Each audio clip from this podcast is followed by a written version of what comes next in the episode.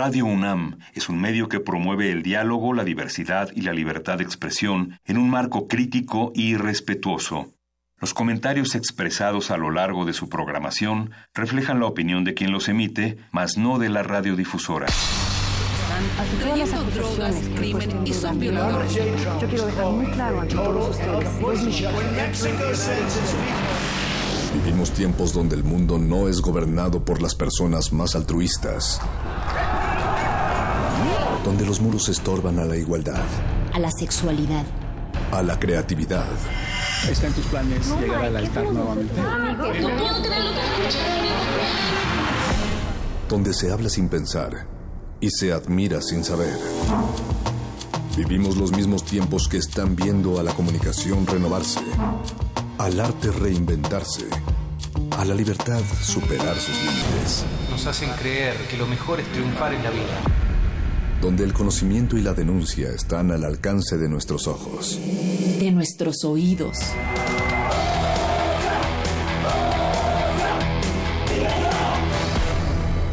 Resistencia modulada.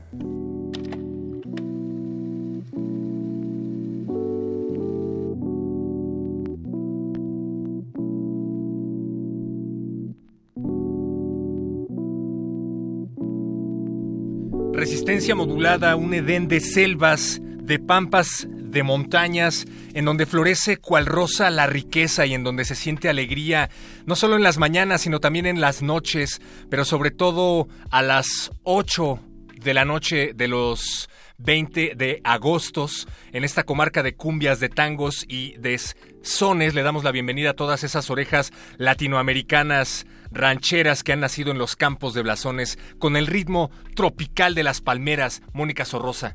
Perro muchacho, estamos hablando de Latinoamérica, de comunidad, de nuestro sentir acerca de todo lo que ocurre día con día en esta democracia que qué chingados, qué fregados es la democracia. Votar puede eliminar el hambre de un país o no votar me hace cómplice de la vileza de la clase política.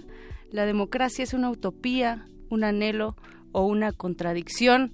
Les preguntamos a ustedes que están del otro lado de la bocina, pero también les preguntamos a los que están del otro lado del cristal y agradecemos enormemente su apoyo. Paquito de Pablo, como siempre sosteniendo una charola con caviar que comemos cada que salimos de esta cabina, cada que tenemos una canción. Gracias Benito por el catering caviaresco cuando hablamos de pobreza en Latinoamérica. Así es, también está Eduardo Luis presente, como siempre, en los controles eh, de la producción de resistencia modulada y don Agustín Mulia. Muchas gracias, don Agus, por aguantarnos, soportarnos y resistir.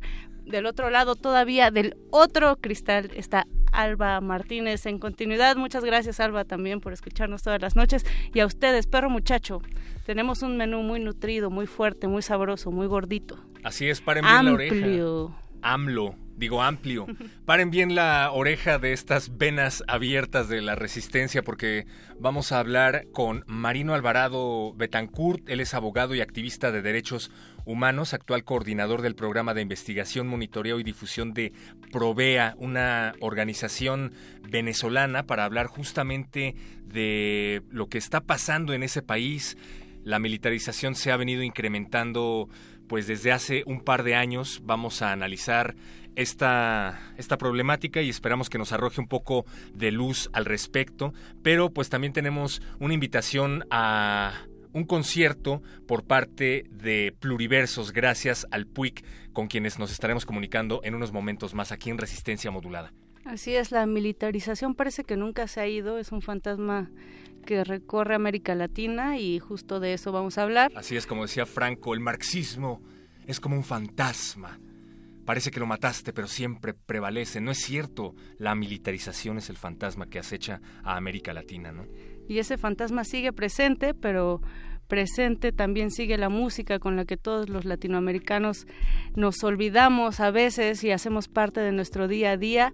Hoy en Cultivo de Ejercios, la sección más, eh, más orgánica de esta resistencia modulada, recibe la visita de Pilar Cabrera, cantante y compositora de tierras colombianas, por cierto, hablando de LA, Latam, Latinoamérica, eh, América Latina y Glaciares, terminando cultivo de ejercios, tendrá una mezcla de shoegaze y ritmo cumbiero, porque harán un funnel con Dick el demasiado, este personaje sí, eh. que tendrá una eh, la presentación de un documental en la Cineteca que fue el día de hoy, no, sí, el día de hoy y mañana en Cine Tonalá.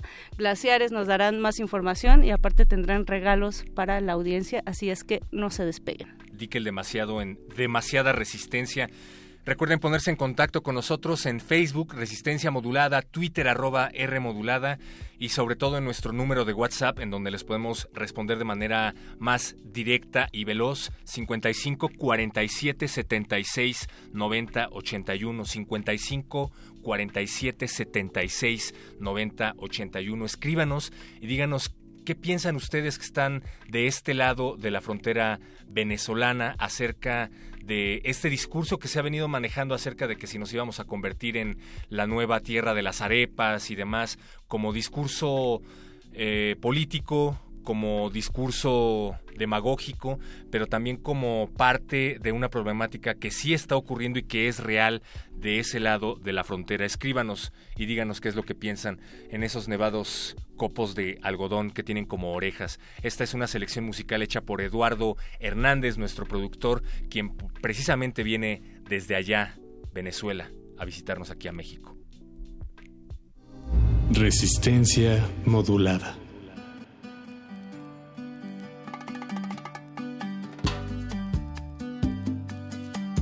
Estas calles la compasión ya no aparece. Y la piedad hace rato que se fue de viaje. Cuando se iba la perseguía la policía. Oye conciencia, mejor te escondes con la paciencia se encuentran rastros de valentía. Quienes la vieron dicen que estaba pálida y fría. Se daba cuenta que estaba sola y sin compañía. Y cada vez que asomaba el rostro, se le reía. Por eso cuídate de las esquinas, no te distraigas cuando caminas, que para cuidarte yo solo tengo esta vida mía. Por eso cuídate de las esquinas, no te distraigas cuando caminas, que para cuidarte yo solo tengo esta vida mía.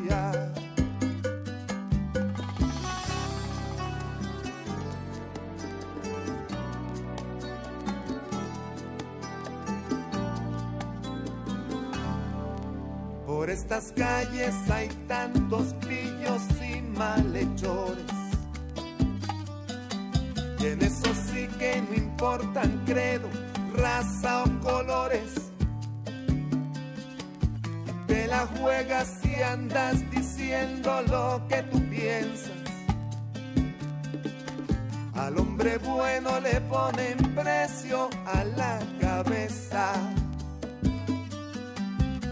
que andan de cuello blanco son los peores. Porque además de quemarte se hacen llamar señores. Tienen amigos en altos cargos muy influyentes y hay algunos que hasta se lanzan pa' presidente. Por eso cuídate de las esquinas, no te distraigas cuando caminas, que para cuidarte yo solo tengo esta vida mía. Por eso cuídate de las esquinas, no te distraigas cuando caminas,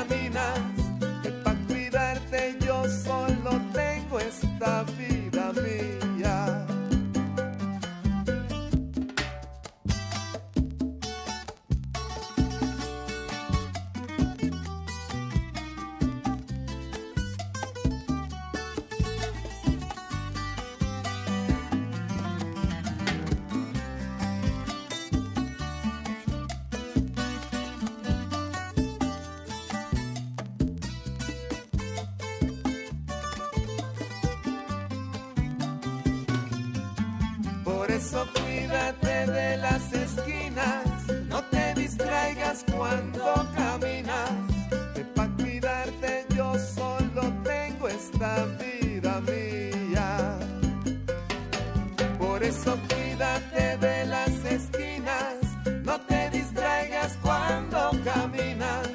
Que para cuidarte yo solo tengo esta vida mía.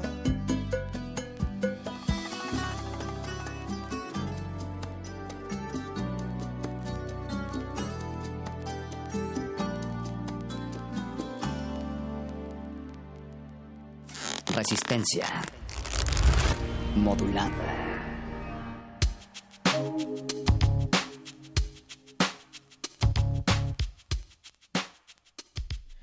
Seguimos en resistencia latinoamericana, resistencia modulada a través de las frecuencias de Radio UNAM. Recuerden 96.1 de FM, radio.unam.mx, nuestro número de WhatsApp 5547769081. Y decíamos, Moni, que si algo caracteriza al gobierno actual de Venezuela es la presencia de militares en cargos clave, la presencia de militares también en las calles. El presidente Nicolás Maduro los ha ido colocando en las más diversas áreas de actividad económica y civil del país, pero según nuestras fuentes, cuyo nombre vamos a revelar a continuación, es decir, Eduardo, nuestro productor, el proceso de militarización en Venezuela se ha ido incrementando en los últimos años, pero para analizar este fenómeno tenemos en la línea ya a Marino Alvarado Betancourt. Él es abogado y activista de derechos humanos, ex coordinador general de la Organización de Derechos Humanos, Programa Venezolano de Educación y Acción en Derechos Humanos, actualmente coordinador del Programa de Investigación y Monitoreo y Difusión de Provea. Bienvenido, mi querido Marino, ¿nos escuchas? Buenas noches, Mónica. Sí, lo escucho perfectamente y un saludo eh, te escuchamos un poquito bajito, Marino, si puedes acercarte algo a tu celular. Habla fuerte que tenemos una toalla, por favor. Para que nos platiques acerca de, lo que está ocurriendo en Venezuela, eh, sobre todo en los últimos años. Estamos hablando de que se ha acrecentado el proceso de militarización en ese país, pero cuéntanos tú que vives ahí ¿Qué es lo que tú puedes ver? ¿Qué es lo que está sucediendo en Venezuela? Bueno, eh, existe eh, desde el gobierno del expresidente Chávez un proceso de militarización de la sociedad venezolana bastante importante que abarca distintas áreas, abarca el área económica, abarca el área social, lo que tiene que ver con la seguridad ciudadana y eh, eso se expresa en distintas políticas que voy a tratar de explicar brevemente. Por ejemplo, en los actuales momentos, eh, con el presidente Nicolás Maduro, se profundizó ese proceso de militarización y en estos momentos eh, controlan las áreas esenciales de la economía del país los gerentes de las principales empresas básicas en Venezuela están bajo el control de altos oficiales de las Fuerzas Armadas, algunos activos, otros retirados, pero vinculados al gobierno. Todo el proceso de explotación minera en Venezuela está bajo el control militar. Controlan la distribución de alimentos en el país, que es una parte importante tomando en cuenta que existe un plan de distribución de alimentos que además se usa como control político y esto está bajo la jefatura y control, digamos, del sector militar. Hay un proceso creciente de militarización de la seguridad ciudadana. En el año 2015 se inició un plan de seguridad realmente muy lamentable por la cantidad de arbitrariedades y violaciones a los derechos humanos que se produjeron con los llamados operativos de liberación del pueblo, que eran tomas de los sectores populares, se detenía a miles de personas, se allanaba sin orden judicial y eh, se eh, realizaban un número importante de ejecuciones policiales. Como consecuencia de la detención, desaparición y asesinato de 13 personas realizada por el ejército en uno de estos operativos en el año 2016, en octubre del 2016, el gobierno se vio obligado a tener que replantear esos operativos de liberación del, pueblo y hoy eh, realiza eh, operativos militares más selectivos, pero con un alto nivel de letalidad. Por el otro lado, no solamente el gabinete de, Nicolás Maduro está lleno de militares, buena parte de las gobernaciones del país, alcaldías, están bajo control militar. hay un creciente proceso de militarización de la sociedad venezolana que se profundizó con Nicolás Maduro. Algunos activistas de derechos humanos pensaban que por ser eh, Nicolás Maduro un civil y además de día del mundo sindical, alguien podía eh, reducir la militarización, pero ocurrió todo lo contrario. Con Nicolás Maduro se profundizó. Eh, en las últimas dos décadas destaca el hecho de que los últimos 15 ministros de Interior han sido militares. Y antes de platicar contigo hablábamos acerca de los procesos de militarización, no únicamente en Venezuela, sino que ya pues prácticamente son inherentes a los países de América Latina. ¿Cuál es la diferencia entre este proceso de militarización específicamente en Venezuela con respecto a los que han caracterizado desafortunadamente a países como Chile, por ejemplo? El, proceso de, militarización en Venezuela, eh, digamos, eh, diferencia de, otros por el papel tan activo que juegan los militares en el desarrollo de todas las áreas políticas, económicas y sociales en el país. Tal vez en, algunos procesos de militarización que han vivido otros países, esta militarización se ha expresado fundamentalmente en sus políticas de seguridad ciudadana. Bueno, imaginen ustedes la están viviendo en México con todo este proceso de, militarización para combatir supuestamente el narcotráfico. Pero en, el, en Venezuela los militares ocupan todos los espacios, los espacios políticos. Hemos llegado incluso, nada más para que quienes nos escuchen tengan una idea de la magnitud de este proceso de militarización, que llegamos a tener un magistrado del Tribunal Supremo de Justicia en su sala penal, que era general activo de la Fuerza Armada eh, Nacional. Este militar, siendo general activo, fue designado magistrado de la sala, de la sala penal, no para que eh, desarrollara juicios de naturaleza militar, porque Venezuela tiene una corte marcial militar, pero en el área civil, en una justicia civil, un general miembro del Tribunal Supremo de, Justicia. Pero lo tenemos también, como decía, en el área económica, en el control de, alimentos, eh, algunas personas digamos, un poco extremando la situación, hemos dicho que lo único que falta es que nombren como director técnico de la selección de noticias de Venezuela un general, porque están en todos los espacios y eh, tienen, digamos, un, papel fundamental en la catástrofe que está viviendo hoy hoy hoy, eh, Venezuela. Eh, el expresidente Chávez, en el año 2002 aproximadamente, le vendió a la población venezolana, no le vendió porque ese fue su argumento, la idea de que los militares eran eficientes, de que los militares como realizaban operaciones, salían de ingeniería y salían de construir puentes, eh, los militares eran un factor importante que tenían que eh, participar en el desarrollo eh, económico. Y el resultado, casi 20 años después, es que los militares han profundizado la corrupción, han demostrado tener un altísimo grado de ineficiencia en la gestión pública y han tenido, digamos, un nivel eh, importante en el proceso de represión, no solamente en, estos, en estas actividades de combate a, la delincuencia común, sino también de represión a la protesta, a la protesta social. Sin duda, Marino, porque los militares están entrenados de forma muy distinta a lo que están entrenados otro tipo de fuerzas u otro tipo de eh, formas de gobierno. Lo veíamos aquí como tú mencionabas eh, cuando entraba el, el eh, esta militarización o este intento de militarización en el gobierno de Felipe Calderón aquí en México.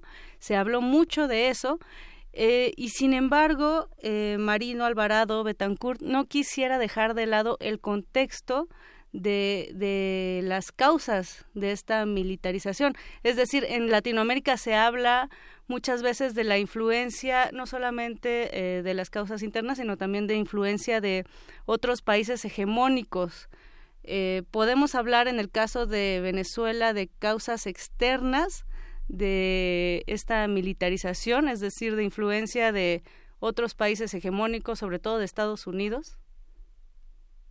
No, yo creo que en el caso eh, venezolano eh, tiene mucho con, la filosofía que tenía el expresidente eh, Chávez, en el sentido de que él consideraba que los militares tenían que jugar un papel muy importante en la sociedad, y como les decía antes, le vendió al pueblo la idea de que los militares eran eficientes, de que había que tener una amplia, había que eh, producir una amplia unidad entre el pueblo y los militares, y de esa forma, lograr esa unidad era incorporando a los militares para que realizaran muchas de las actividades que le correspondían o debían desarrollando normalmente en la sociedad. los sectores, los sectores civiles, y se consideró que la mayor eh, militar además le daba más garantía de seguridad a un país que siempre como con Maduro se ha manejado la, idea de que en esas fases de la vida por Estados Unidos que va a ser atacada en algún momento. Y entonces esta presencia de los militares en todos los espacios del país también es una forma de garantizar esa, esa soberanía y esa respuesta efectiva y eficaz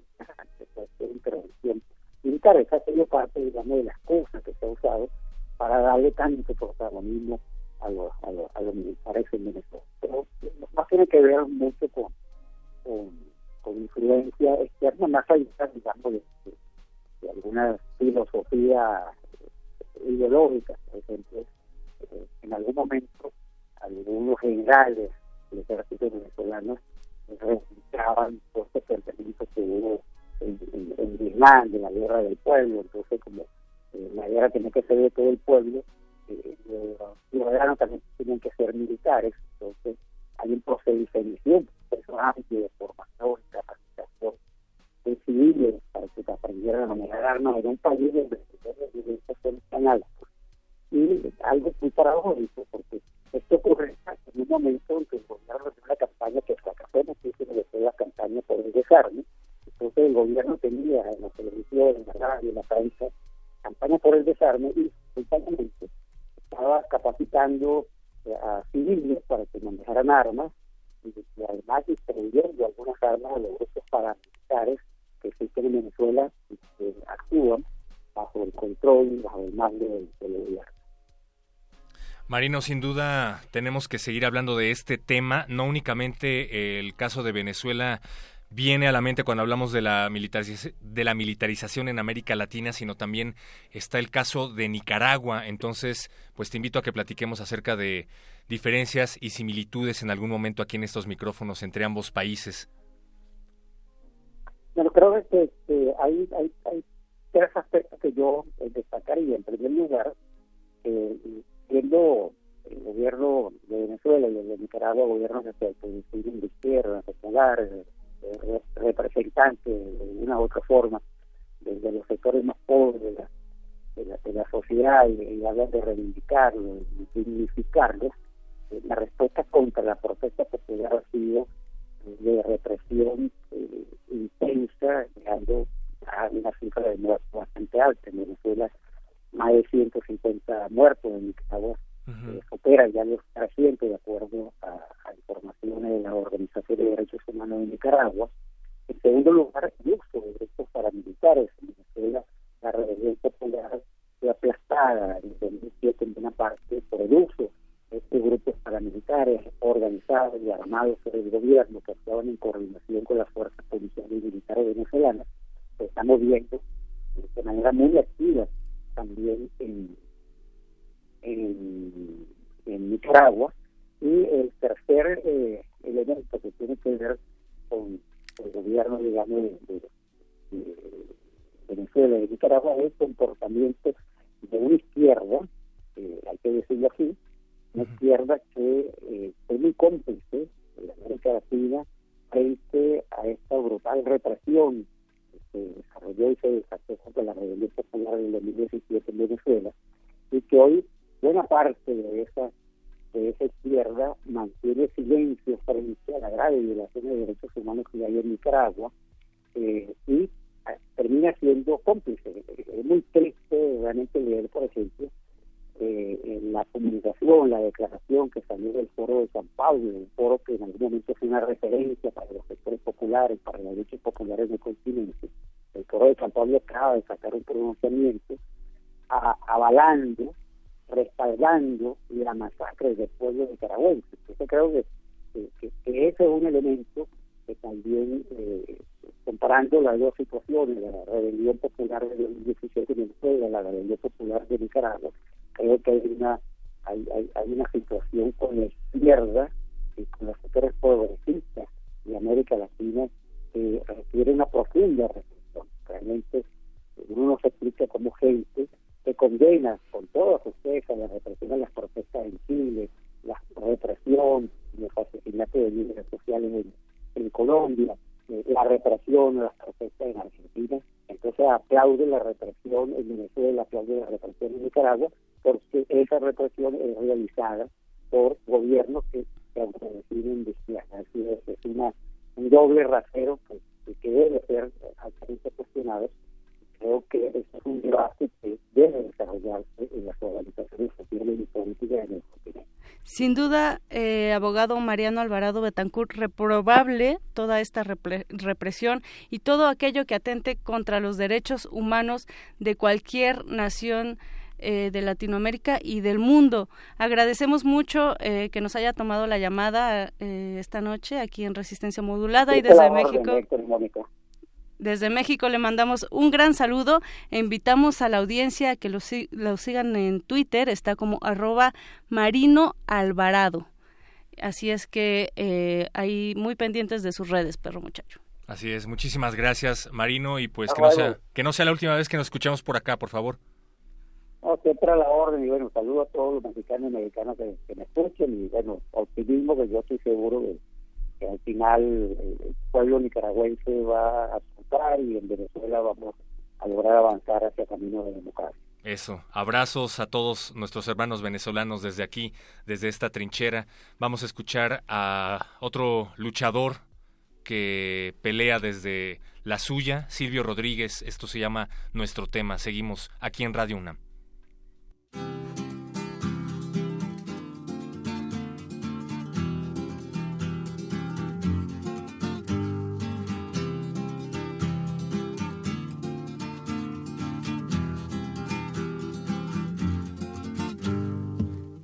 Tema está cantado con arena, espuma y aves del amanecer.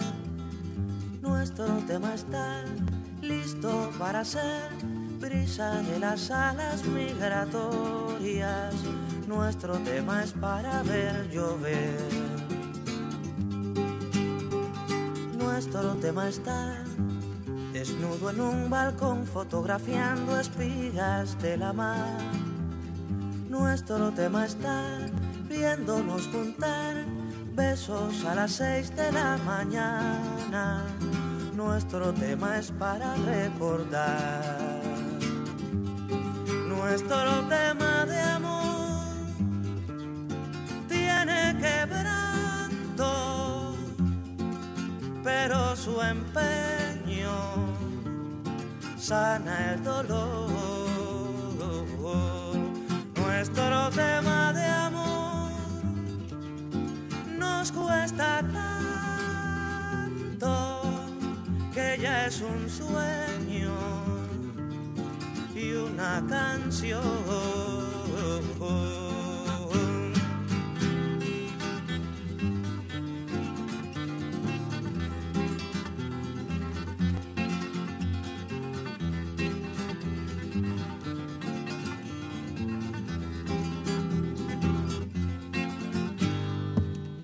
Tema está en un solo de piano y en el labio más abrasador. Nuestro tema está en el corredor de un hotel que se ha quedado solo. Nuestro tema es humedad de amor. Nuestro tema de amor tiene quebranto,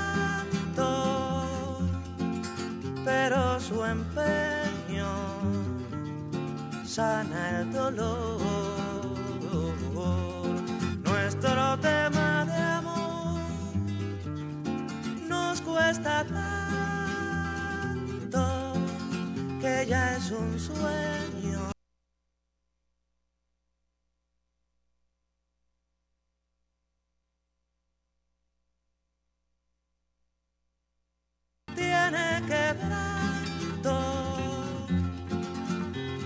Su empeño sana el dolor.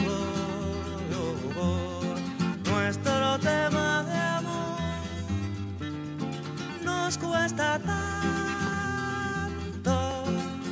que ya es un sueño y una canción.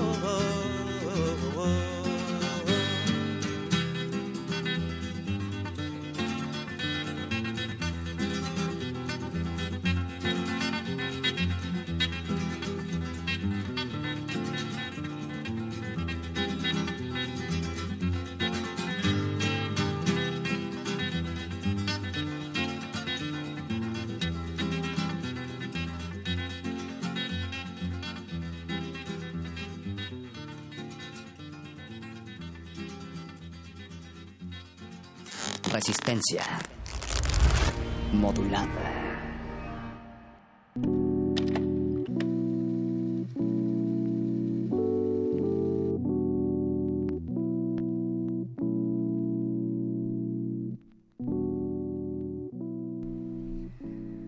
Estamos hablando de Latinoamérica, pero también de lo local, lo que nos llega, de lo que nos sentimos parte y por ello realizaremos esta invitación al concierto Pluriverso, Sonidos Interculturales, que es una iniciativa que busca interculturalizar el espectro radiofónico con la participación de músicos indígenas.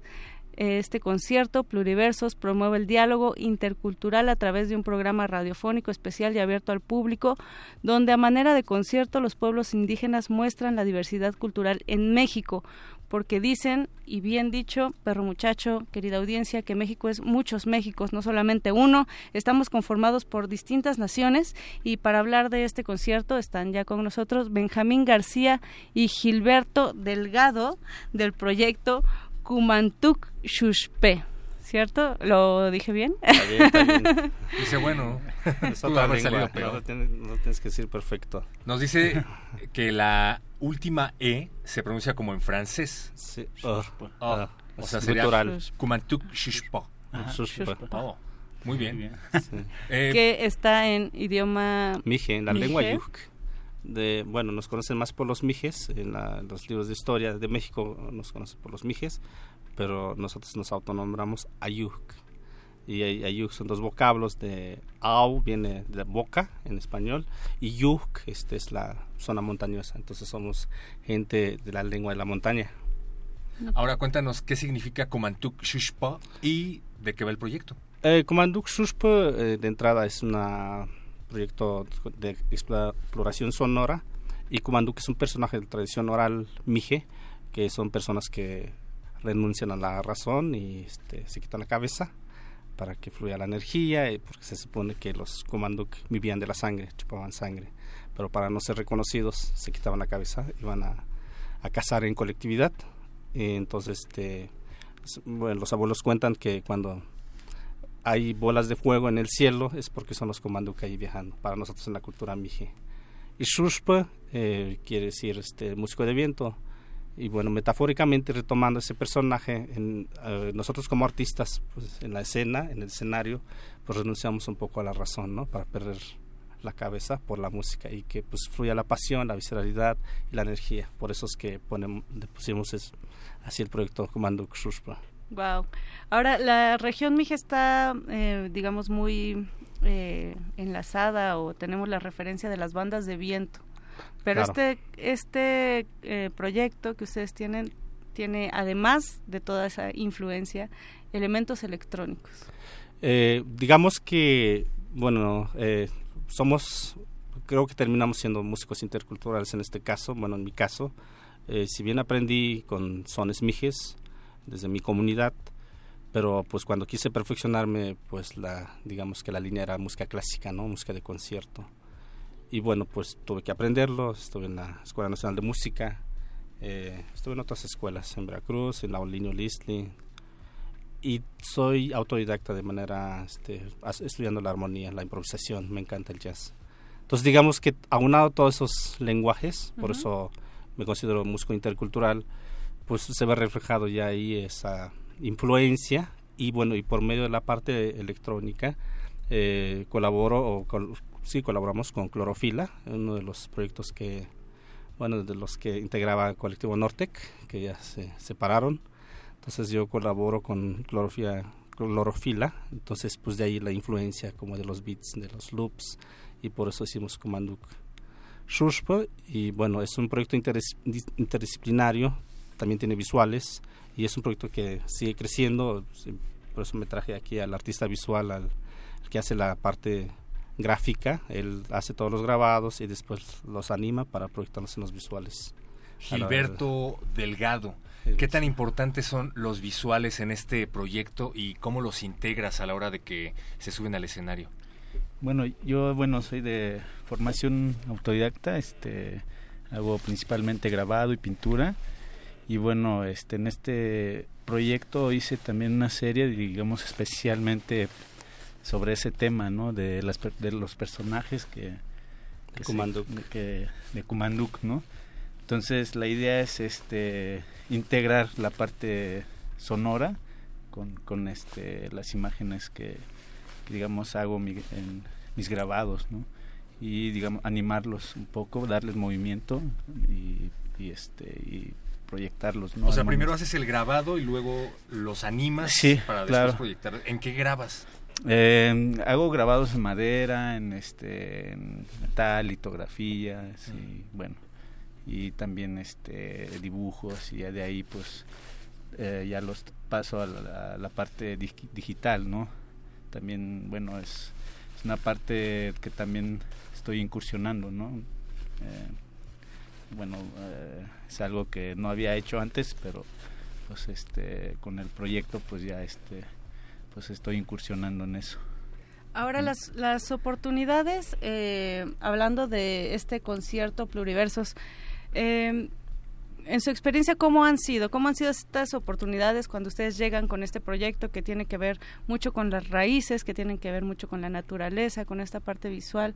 Eh, en México a veces parece que no estamos acostumbrados a retomar esto, ¿no? Es una generación, creo que eh, relativamente reciente mencionaban a Nortec, por ejemplo, la que está rescatando esto. ¿Cómo les ha ido cuando ustedes muestran su trabajo en algunos medios? Eh, ¿Han tenido puertas abiertas? ¿Se les han cerrado algunas? Ah, eh, sí, ha sido muy buena respuesta. Hemos, nos han recibido muy bien.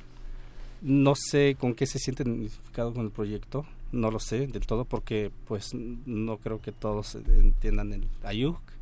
Pero bueno, como, pero como también contamos, digamos que el proyecto, este, la, el primer plano está la tradición oral. Entonces, una vez escuchando la historia, empezamos a construir la línea melódica y estamos desarrollando, ¿no? Incluso muchas rolas este, que hemos grabado, están, que están en las redes sociales, pues son sesiones en vivo. Entonces ponemos la tradición oral, la, la historia y vamos a, armando la, la rola, ¿no?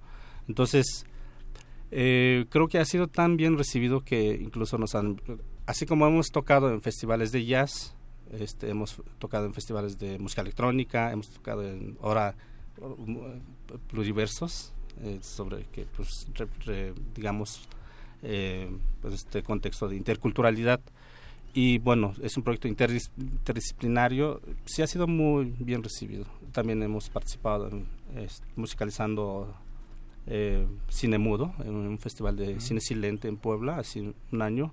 Musicalizamos una película que se llama El tren fantasma. Eh, también lo han ocupado para cortometrajes, para... Este, sí nos ha ido muy bien. Pues a mí, me, a mí me da mucho gusto que cada vez se hable más de interculturalidad, que se hable de distintos puntos de vista, que dejemos a un lado una visión hegemónica, una visión que cada vez se va haciendo más antaña y que vamos rompiendo con todas estas expresiones. Y platíquenos ahora sí de este concierto Pluriversos, eh, cuándo es la inauguración, en dónde será. Pues va a ser el 10 de agosto, la próxima semana, el viernes, en Julián Carrillo, Sala Julián Carrillo, eh, Radio UNAM. Y bueno, en este contexto de, por, de, por iniciativa del PUIC, y UNAM en coordinación con Radio UNAM pues se va a hacer ese concierto y estaremos presentando la pues la música de Kumanduk Shushpo eh, Gilberto va a estar este, seguramente va a ser una obra en vivo incluso yo creo este, a la hora de estar tocando. Y pues ya también hay unos visuales ya pre, hechos entonces ya tenemos varios visuales de las obras gráficas de él y bueno va a estar un guitarrista que se llama Galo Mejía este el de los la parte electrónica de los loops este que los sonidos sacados de la computadora es Roy Martínez pues va a estar.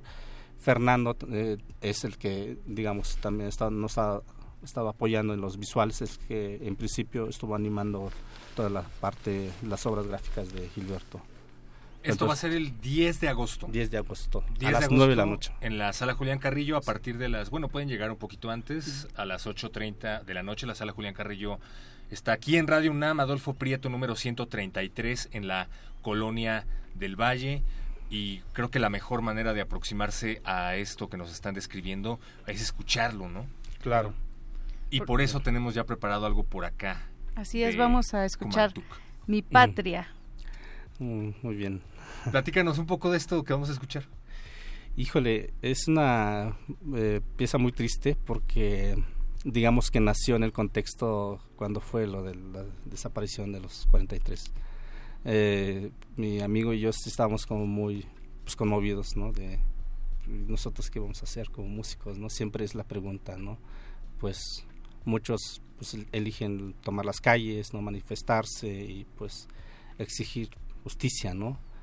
Y nosotros como pues con lo que podemos lo que sabemos hacer es, es, música no entonces en ese momento dijimos pues es la es como una es como un sarcasmo no así de mi patria no mi patria querida como decir o sea México así está de querido. ajá entonces nació en ese contexto fue más bien como un, un este un duelo que estamos un dolor que estamos sintiendo en ese momento por eso lo, hicimos. Y, y curiosamente es lo que más ha pegado Bueno, pues muchas gracias Benjamín García y Gilberto Delgado del proyecto Kumantuk Shuspa. Escuchemos mi patria, esto es resistencia modulada.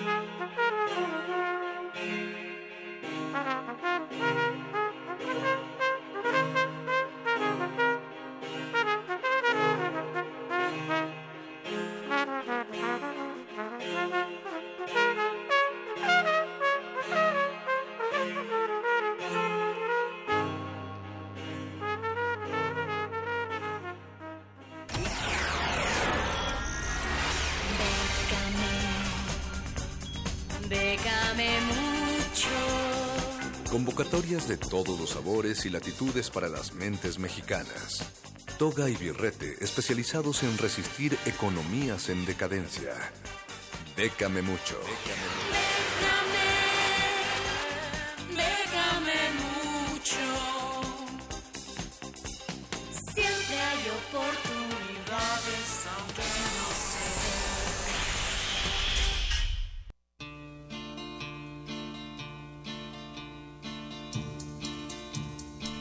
jueves 2 de agosto aquí en Resistencia Modulada y es la hora de Bécame mucho con el Charro. Charro, ¿cómo estás?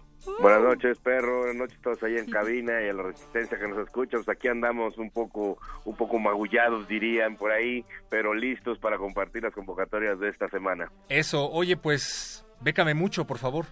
Venga, la primera opción que traemos esta semana es la de The Host Writer Prize, que son dos categorías. Eh, la primera es Story Prize, que son para piezas colaborativas. Estamos hablando de trabajos o piezas de investigación para periodistas y que hayan sido publicadas antes del 15 de agosto de este año. Pueden ser de cualquier tipo de contenido, siempre y cuando hayan utilizado durante la investigación el sitio HostWriter, que ya como podrán eh, checar en- con calma en sus hogares, tiene información relacionada con periodismo. Para esta categoría hay dos premios. El primer lugar eh, abarca dos mil euros, que la cotización del día de hoy son 43 mil 220 pesos. Y el segundo lugar, mil euros, que son 21 mil 610 pesos. Pero también hay otra categoría que es para los premios que para los premios para los trabajos que apenas van a salir, que se llama The Host Writer Pitch Prize y premia aquí en este caso a un grupo de periodistas, un trabajo hecho por un grupo de periodistas que sea obviamente una idea innovadora y que pretenda utilizar los contenidos de Host Writer. En este caso hay dos premios de mil euros que a la cotización del día de hoy, como ya decíamos, son 20 21.610 pesos. Bien, para todos los amigos interesados en este en este tema del periodismo, pero también hay para los fotógrafos, Charro. Así es, estamos hablando del concurso latinoamericano de fotografía documental Los Trabajos y los Días, que en esta edición se trabaja precisamente en temas laborales. Pueden participar personas mayores de 14 años, de cualquier ocupación o nacionalidad, estudiantes, aficionados o fotógrafos profesionales. Se aceptan participaciones tanto individuales como en grupo o siempre y cuando en este segundo caso, pues eh, definan a una persona con quien tendrían que entenderse los organizadores del concurso. El tema de las fotografías debe girar alrededor de seres humanos, sin importar edad, sexo o raza, realizando algún tipo de trabajo u oficio. Es por eso que se llama los trabajos y los días. Y manejan cinco categorías a nivel Latinoamérica y una especial que solo se reserva para Colombia. Leeremos simplemente las categorías que tienen que ver con toda Latinoamérica, que son Premio Mujeres Trabajadoras, Premio Niñez Trabajadora, Premio Hombres Trabajadores, Premios Trabajadores Migrantes y Premio Trabajo Doméstico y Economía del Trabajo. Para cada una de las categorías habrá un ganador y se llevará un premio de mil dólares, que a la cotización del día de hoy son 18 mil 650 pesos. Muy bien, ahí está. Paren la oreja a fotógrafos y comunicólogos, porque ya ves que en la Facultad de Ciencias Políticas y Sociales, en la carrera de comunicación, casi no hay fotógrafos, Moni. Pero, no. pero ¿qué más hay por ahí, Charro? Pues también siguiendo en esta en este rubro de los periodistas o del periodismo de investigación está el Investigative Reporting Opportunity 2018. Eh, Así lo tienen que pronunciar cuando lleguen a la convocatoria, ¿eh? Así es, este cierra el próximo 5 de agosto, que aunque ya es muy muy cerca, es para todos aquellos periodistas que tienen un trabajo ya definido eh, de periodismo de, de investigación, evidentemente, y que no saben de dónde eh, obtener recursos para realizarlo. Bueno, esta es una opción que pueden checar, ya que acepta propuestas de periodistas de 24 países, entre los cuales obviamente se encuentra México, y los periodistas definen pues todo todo lo que es su trabajo, todo lo que es su propuesta, no hay límites siempre y cuando se enfoque en periodismo de investigación y que apenas se vaya a realizar. Dependiendo del proyecto, pueden otorgarles desde 250 hasta 2.500 dólares, estaríamos hablando de la cotización del día de hoy, de 4.662 pesos hasta 46.625 pesos para los gastos de su investigación. Perfecto, Charro. Pues si queremos más información, ¿dónde debemos consultar? Así es, para todos aquellos que no tenían lápiz y papel a la mano, estas y otras convocatorias ya están disponibles en Facebook, Twitter e Instagram, arroba lecharre, hashtag bécame mucho y en las redes oficiales de Resistencia Modulada, muchachos.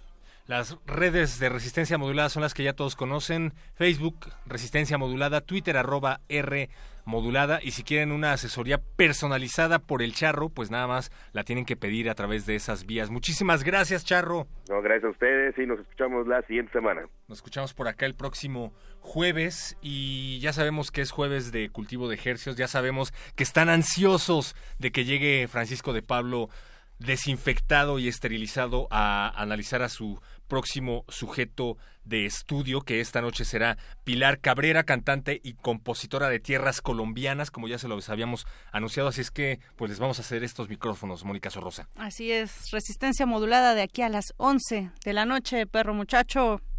Gracias a los que estuvieron del otro lado de la, del cristal en la producción. Eduardo Hernández y don Agustín Mulia se quedan aquí con ustedes. Ah, me pide que le diga Luis, Luis Hernández. Gracias, Luis Hernández. Eduardo Luis Hernández, ya lo dije. Resistencia modulada. Luis Hernández como el Luis Hernández. futbolista, el, el matador. sí es cierto. Resistencia modulada. Cultura UNAM y el Festival Impulso ofrecen el taller práctico Pasos del Teatro a la Ópera, impartido por el libretista y director de escena inglés Sam Brown. Dirigido a profesionales y estudiantes de las artes escénicas para hacer un recorrido por la historia de la ópera, el vocabulario musical y técnico, hasta llegar a la escritura, composición, montaje y producción de una obra operística. Del 4 al 7 de septiembre, de 10 a 2 pm. Informes e inscripciones en www.catedrabergman.unam.mx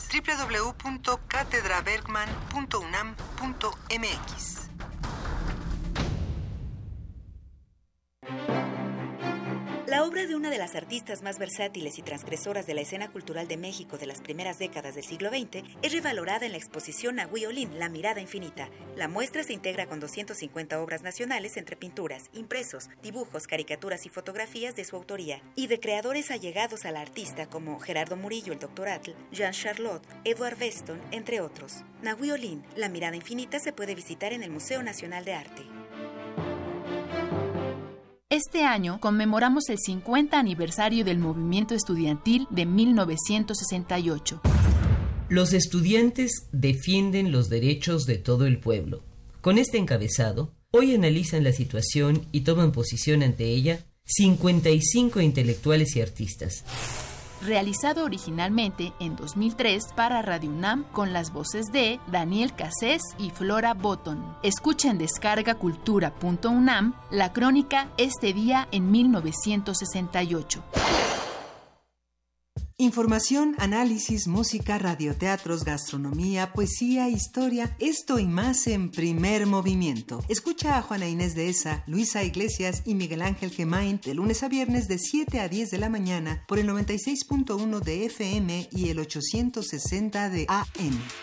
A nosotros se suma la transmisión de TV UNAM a partir de las 8 horas. Si te lo perdiste, escucha el podcast en www.radiopodcast.unam.mx y regresa a la conversación. Primer movimiento. Hagamos comunidad. Radio UNAM. Experiencia sonora. Resistencia modulada.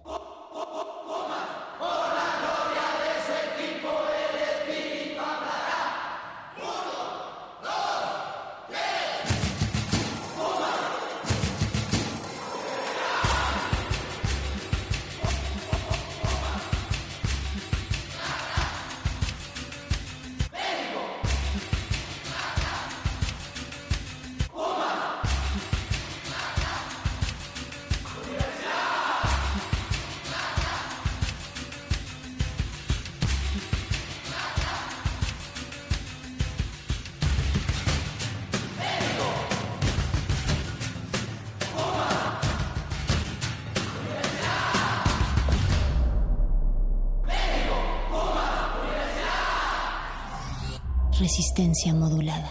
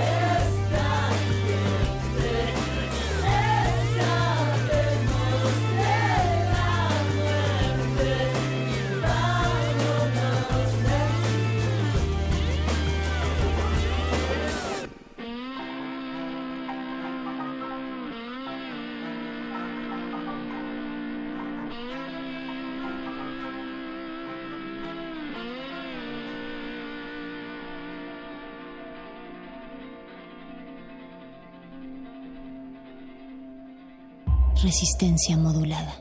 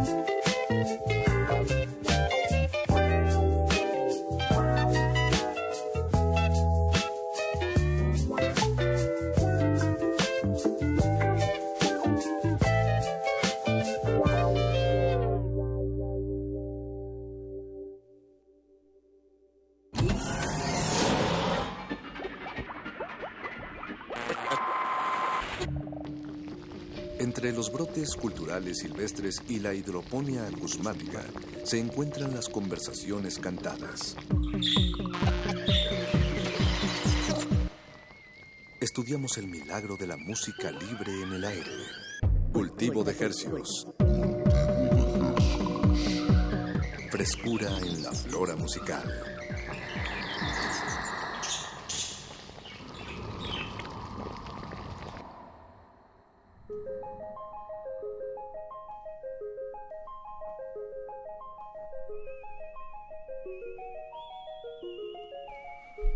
Organismos audiosensibles, radioceptibles a las frecuencias cósmicas que emitimos en este, en este laboratorio titulado Cultivo de Hercios.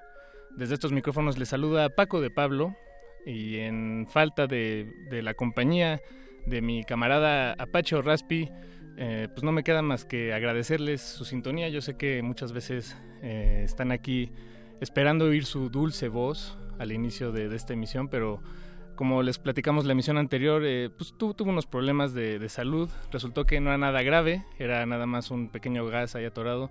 Pero ya estará de vuelta con nosotros el próximo lunes.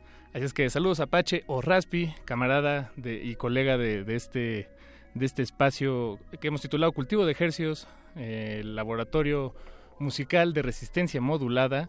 En la producción nos acompaña Eduardo Luis Hernández Hernández, resistiendo la maratónica noche de jueves, jueves 2 de agosto. También está don Agustín Mulia en la operación técnica de este programa, por supuesto, como siempre, estamos en buenas manos. Y pues muchas gracias por su sintonía en este espacio. Celebramos el milagro de la música libre en el aire y en compañía de la gente que la, que la hace, que la canta, que la compone. Esta noche no es la excepción y vamos a, a disectar frente a sus oídos, como siempre lo hacemos, a nuestros sujetos de estudio, que en esta ocasión, esta noche, nos visita desde Colombia, cantante, compositora, colombiana, cancionera, Cabrera es su apellido, Pilar es su nombre. Pilar, bienvenida, ¿cómo estás? Muy bien, Paco, muchas gracias. Feliz. bienvenida. Muchas gracias, estoy feliz acá en México y de visitarte hoy. Bien, bien. Llegaste hace unos días apenas. Llegué el sábado, sí. Me, me enteré por, por porque anduve de chismoso en tus redes sociales. Ya, es, el nuevo periodismo. Ah, me encanta, me encanta. Ahí está toda la información. Ahí está clarito. Sí, vi que, que, llegaste, eh, te bajaste del avión directo al Foro del Tejedor. Sí, de hecho, eh, toqué el viernes en Bogotá, en la noche, y tuve concierto con la banda en un, en un bar de Bogotá. Eh, terminamos de tocar y al aeropuerto. O sea, fue, un fin de semana maratónico. Nos fuimos al aeropuerto, eh, dormimos en el avión, como que fue nuestro descanso.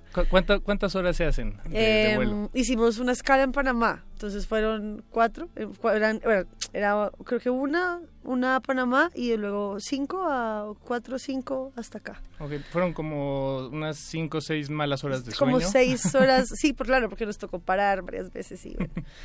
Pero pero bueno, nos llegamos y como que ya alcanzamos a dejar las maletas, medio arreglarnos un poco y de una al, foro del tejedor. Ok, qué, qué aventados. Increíble, sí, muy rockstar, muy rockstar. Sí, sí, sí, porque luego coordinar eh, eh, fechas en, en, una sola ciudad puede ser abrumador, ya... Sí. Eh, Digamos que, bueno, una vez, el, el año pasado y este año hicimos una gira nacional en Colombia eh, en las cuales pues unas fechas fueron en trayectos en avión y otras fueron en carro. La primera vez fue en carro, que estuvimos desde Bogotá hasta Bucaramanga, que es una ciudad eh, colombiana que... ¿Que es más al norte? Eh, es como, sí, es más al norte, pero es, o sea, no es tanto la distancia como si tú ves el, el, paisaje plano. Es cerca. Ah, pero, claro. pero son muchas montañas y hay un cañón que hay que atravesar. que hay que subir y bajar y bueno, fue esa, esa fue más dura, yo creo. Porque era por tierra y entonces duramos, ¿qué? Como, no me acuerdo, un montón de horas. Eran como ocho horas en carro y pues, pues pudimos parar a comer y todo, pero fue, fue más duro. Esta, digamos que ya después de eso, te juro que seis horas en avión son una delicia. Sí, no, claro, me imagino. sí. Me imagino. Pues, ¿Y, y qué, qué, qué, te trajo a México? Además de, de, esta presentación en el Foro del Tejedor, por supuesto que... ¿Ya lo conocías, el, no, foro? de hecho es, la primera vez que vengo a México. Ah, ok. Sí. pues bienvenida de nuevo, re estoy, bienvenida. Estoy dichosa. En verdad que me, me devuelvo a Colombia enamorada de, de México y de la Ciudad de México y mm, eh, pienso volver pronto también. Y bueno, me, vinimos en, realidad al, al concierto del foro, que me parece un lugar mágico, es divino. Y como que desde, desde que tú entras eh, desde la calle es muy bonito. Yo me imaginaba la entrada al foro como que uno llega de la calle y entra. Al, foro, sí, claro. Ajá, y fue muy bonito como saber que llegamos a una librería súper linda y yo, pero ¿dónde es? No, acá, y yo, ¿dónde? Subiendo las escaleras. subimos y todo como desde la entrada, de verdad es muy, no sé, tiene una magia muy chévere y ya entramos y además todos fueron súper amables y es, no, está, la pasamos increíble.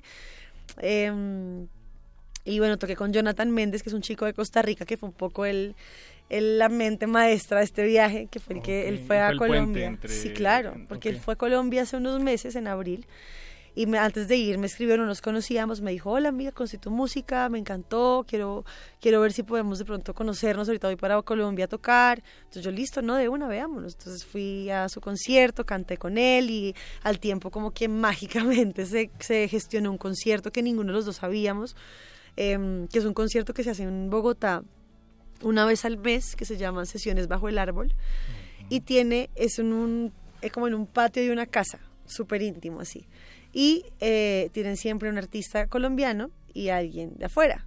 Y como que nos pusieron a los dos además fue una cosa y entonces ahí él me dijo no yo quiero que en México te escuchen yo él viaja mucho todo el tiempo me dijo vamos a México y yo lo veía un poco imposible porque no tenían planes ir a México por ahora que yo quería venir em, a principios del otro año. Ese era mi plan, como mi plan eh, de terminar este año un poco concentrada en Colombia y seguir fortaleciéndole un poco mi música ahí. ¿Y, qué cambió en el plan? No, ¿Qué, mira, qué el lo aceleró? universo, te juro, porque fue como que un día me llamó y me dijo, tengo una fecha ya en el Foro del Tejedor el 28 de julio, ¿toco solo o toco contigo? ahí, ahí te dejo. y yo, no, no hagas esto. Y empezamos a ver como las posibilidades y no, o sea, es una oportunidad muy chévere, además que fue como una excusa, mejor dicho. En verdad fue una excusa de poder Para- venir para- por fin y, y conocer un montón cómo se mueve la música aquí también. Entonces, no, pues feliz acá. ¿Y hasta verdad. cuándo vas a estar acá? Hasta el domingo. Ah, ok, una visita Una breve. semana. Pero no, bueno, bastante bien. Sí, sí. Y- He aprovechado cada día muy bien. No, bien, pues mira, si, si me permites eh, ventanear un poco lo, Claro. lo que mi ardua investigación periodística para esta noche ha- me ha revelado. Eh, vi que también tocaste en el foro, en el, el pleba Depa. de los... De En el Depa de en los el Depa de Plebes. los plebes. Sí. eh, un proyecto que, que, pues, que nació de, de la ingeniosísimamente de el David Aguilar. Sí, que tiene una mente increíble. Sí, sí, sí. Y es un espacio también muy, muy íntimo. Has tocado, de hecho, en, en dos eh, pues, lu- lugares, venues, como les Sí. dicen también, de esta ciudad de, con- muy particulares, muy, me muy pequeños, muy íntimos. Y me creo ha que le va muy bien. a encantado, tu de verdad. Me ha encantado. O sea, yo no. No. Lo del DEPA. eh, salió también, pues porque Jonathan es muy amigo, Jonathan, el chico de Costa Rica, es muy amigo de David. Y él le dijo, David estuvo en Colombia hace unos meses también, esa misma semana, es que te lo juro, cuando fue Jonathan a Bogotá, esta semana fue súper musical, estaba Jorge Drexler ahí también, nos vimos en varias cosas con ellos, estuvo Mon Laferte con David y eh, entonces tuvimos la oportunidad como de conocernos todos un poco.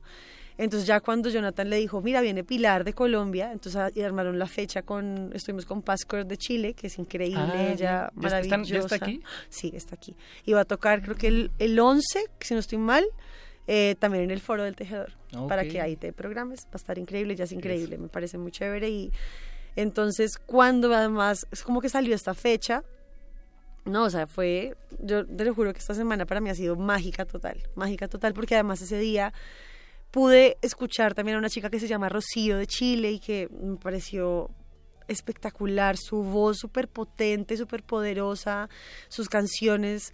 eh, y esto como que, o sea, esta, esta visita me ha mostrado mucha música nueva y como he conocido muchos músicos también haciendo cosas muy interesantes, como que yo, pues, hay unos que no conocía y ha sido increíble. Bien, pues eh, digo, eso a mí me, me habla de la importancia de, de crear redes Sí, claro. eh, y vínculos, que, que fue lo que te trajo aquí en primer lugar Sí. y es también lo que te llevas de regreso, ¿no? Para, Total. Para la siguiente vez que vuelvas. Claro, Es- exacto. Es, es, em, eh, no, la- el pan de cada día de los músicos no solo son las notas, sino también estas, estas redes y, y estas- redes de apoyo. Claro, porque es que igual todos estamos en un mismo camino, ¿no? Algunos más recorrido que otros, Ujú. Eh, de pronto con muchas más experiencias y como que siempre ir aprendiendo de lo que los otros han hecho. Yo no creo, estoy, dicho, estoy segura que no hay una clave como para Un que camino, funcione, sí. sí. O sea, no hay como una serie de pasos exactos que tienes que seguir y si los sigues te va a ir bien y no, yo creo que hay que seguir mucho la intuición y como creer mucho en lo que uno está haciendo, eh, tratar de hacerlo lo más honesto posible y creo que en eso se va a dar un buen resultado, pero siempre es interesante escuchar las experiencias de los demás, eh, conocer también métodos que tienen de composición o escuchar sus canciones y como que eso también uno lo va llenando de, de cosas y te juro que ahorita me vuelvo a Colombia llena de, o sea, de experiencias y cosas aprendidas que, que mm, como que ha sido una, una una semana muy cargada de muchas cosas. Entonces me voy feliz y con mucha gente conocida, increíble, de muchos países además. Como Claro, que no solo de claro, México, no solo de Colombia, sino que acá vienen muchos músicos también como a, a- a trabajar en lo suyo. Entonces Sí. eso me ha parecido muy interesante. Bien, bien. Eh, sin duda es un gran caldo de cultivo esta, Uf, esta ciudad. Impresionante, Sin duda, sin duda. maravilloso. Eh, pues Pilar, este es un espacio musical, eh, ya, ya platicamos un poco eh, y tal vez hay miembros de la audiencia que, que, que se preguntan y bueno, a qué suena Pilar Cabrera cuando canta y afortunadamente tenemos algunas de tus canciones, tú traes la guitarra. Claro. Em, ¿Por dónde te gustaría empezar?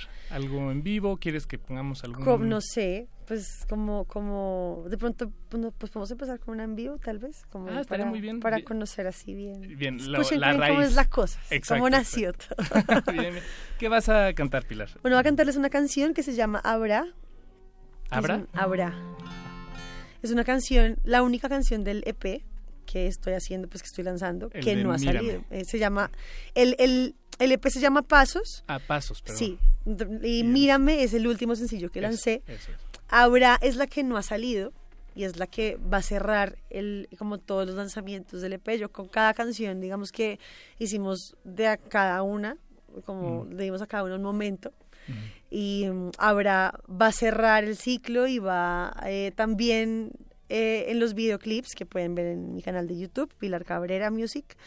eh, se cierra también un poco la historia que conecta a los videos. Entonces ahí está para que la escuchen de una vez y así si les gusta, pues ya, ven Bien. los otros. Buenísimo, pues eh, Pilar Cabrera, las frecuencias de Radio son todas tuyas. Muchas gracias. Cultivo de hercios.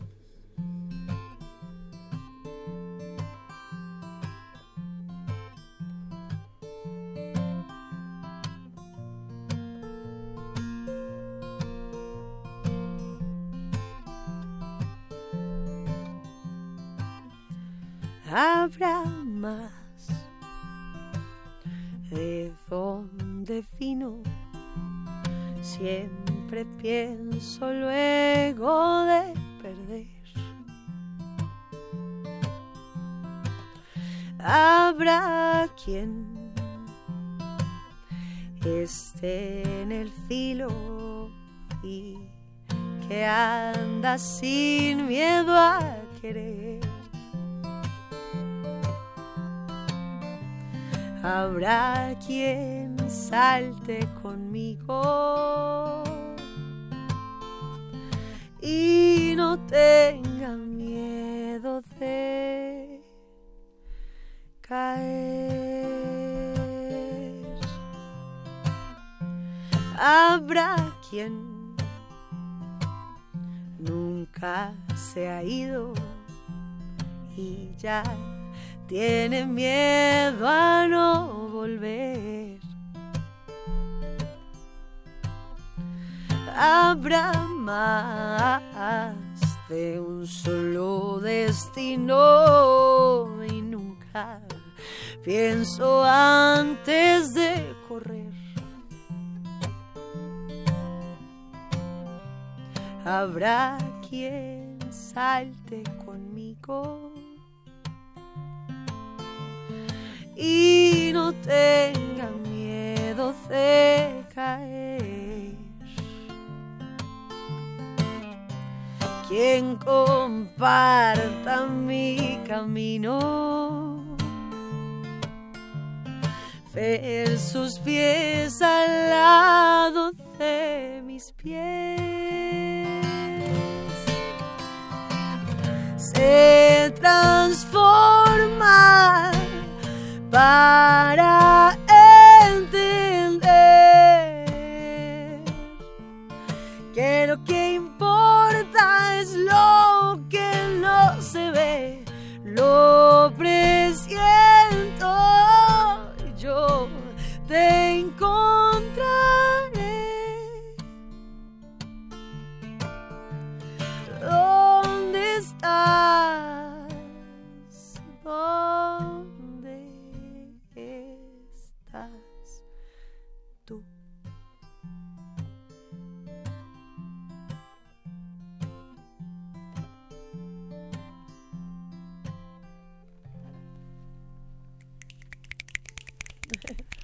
Aplausos radiofónicos. Tenemos que ser amables con, con los huesos más pequeños del, del oído, del cuerpo, que son los del oído medio.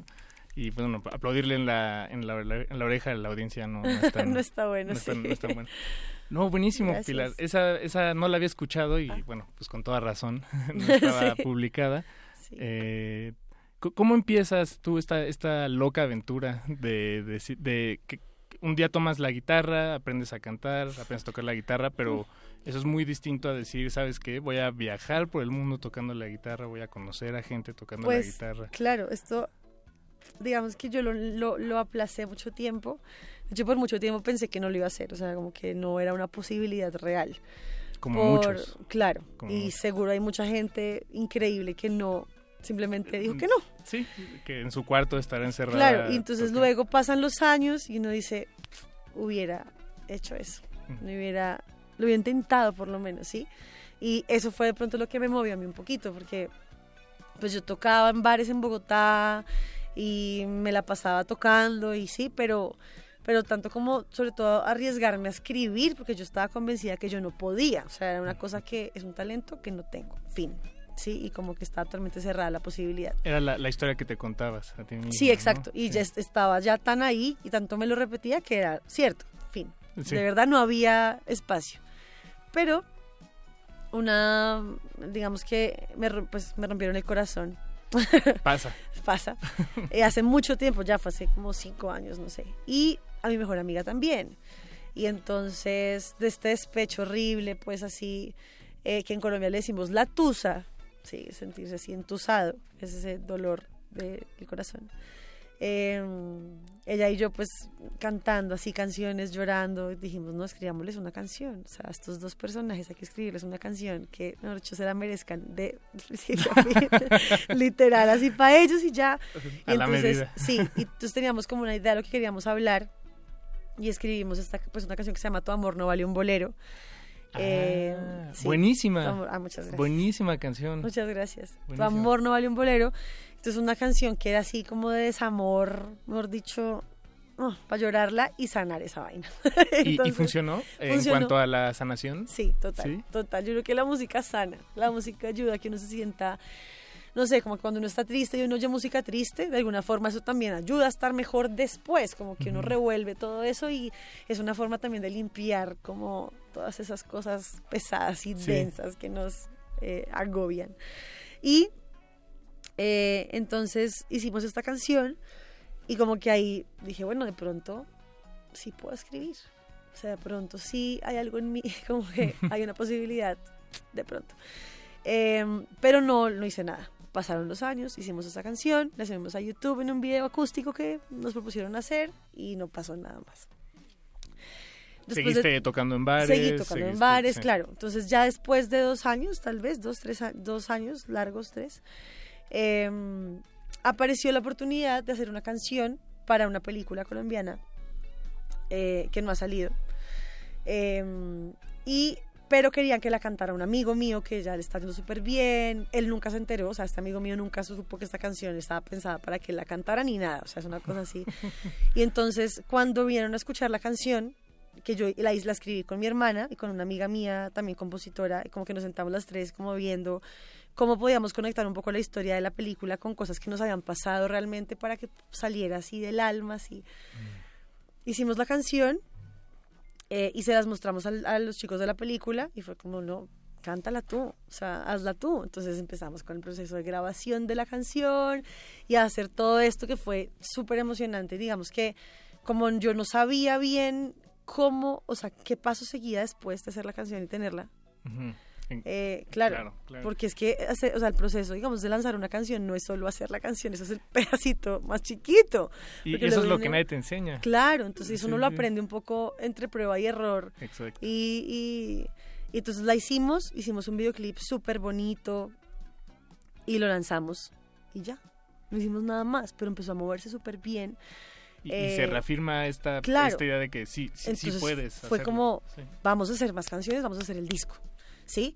Y entonces de ahí salió todo esto y empezamos a componer las otras canciones y de ahí sale este EP. Entonces la primera canción, la que te cuento, se llama Pasos, que por eso el EP se llama Pasos también, porque es un poco este camino que uno recorre, un poco venciendo todas esas cosas que a veces nos echan para atrás y nos como estos, estos eh, fantasmas nuestros mentales, un poco emocionales también, que nos frenan en el camino y que nos dicen, usted no, usted no puede. No, sí, o sea, pero toda esa lucha ahí a veces uno, digamos que es un conflicto ahí interno duro. un poco de eso también se trata para mí el concepto del disco. Es un poco todas estas transformaciones emocionales que tenemos los seres humanos.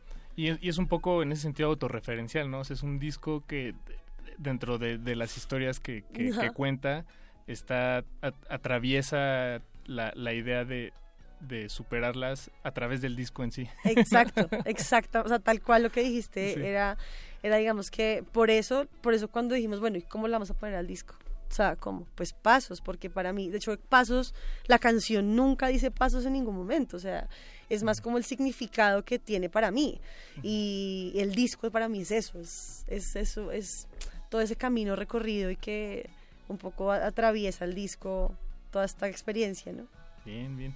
Eh, pues Pilar, ¿te, te, te gusta la idea de tocar otro tema más Claro. eh, en vivo acústico? Claro que sí. Antes de, digo, porque yo creo que también vale la pena poner eh, uno o dos temas, depende de lo que nos dé tiempo, de, de, Claro. de los que ya tienes grabados, porque también esa es otra, pues es otra cara también muy importante, Sí, ¿no? De tu trabajo. Cada- de- como que tiene, es una experiencia distinta. Exacto. Al principio, antes de hacer el disco, te cuento así rápido que yo No, estaba claro. un poco reacia a la idea de la producción, como a que la- el, disco, las canciones producidas no sonaran igual, o sea, que no se pudiera reproducir igual en vivo. Mm. A mí eso me, me parecía, o sea, yo quería que sonara eh, la versión del disco como se pudiera tocar en vivo. Ujú. Y luego entendí que no, porque la producción también tiene, o sea, ya esto es una cosa personal, está bien si piensan diferente, eso no es, no es como que es no de es gusto, tema, sí, claro. sí. Pero me di cuenta en- haciendo las maquetas y como ex- explorando un montón de cosas que yo decía, bueno, si voy a poder meter esto, es ahorita, ¿sí? Yo pues voy a tocar en vivo un montón de veces, ojalá, es el plan, entonces si voy a poder meter cosas raras que nunca pueda tocar, es ahorita, porque es como, es una Claro, experiencia distinta para el, para el que escucha y para mí también.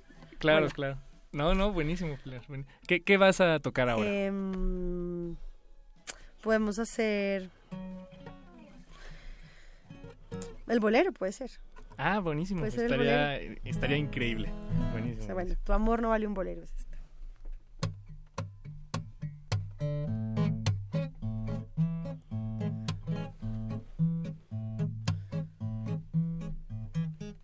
Este bolero no es un bolero más de los tantos que has oído.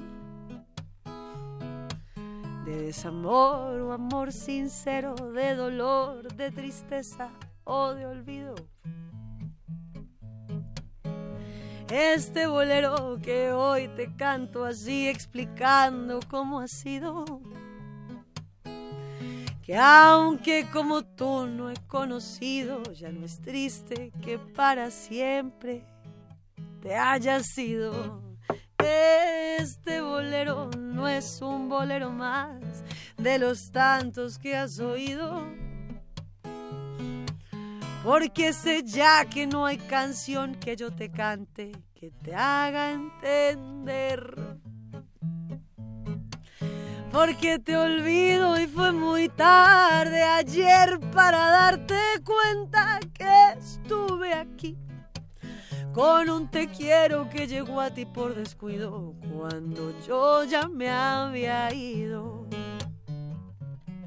Porque me valen los besos perdidos, los momentos compartidos, los kilos ganados y los sueños olvidados. Si ahora estás feliz o no pudiste superarme, porque hoy no tengo ganas de volver a amarte y estoy mejor sin ti, sin tus gestos ni caricias, tu amor aventurero, tus rabietas y sonrisas sin ti. Hoy no me muero porque tu amor no vale un bolero y me basta un monedero para pagar con creces lo poco que hoy te quiero.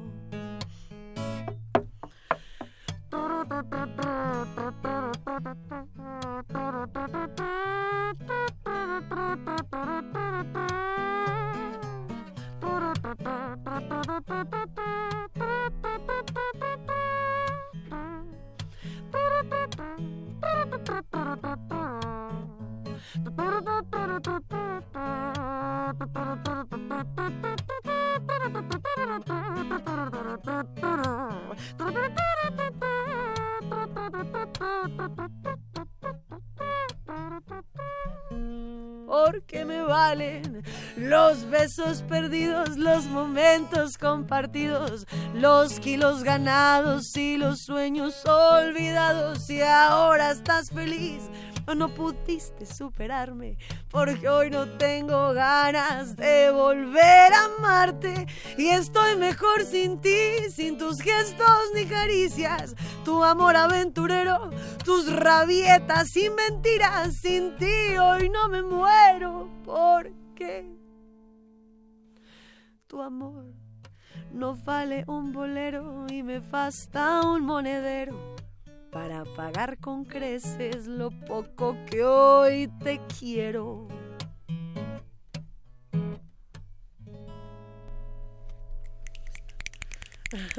Aplausos radiofónicos, por supuesto.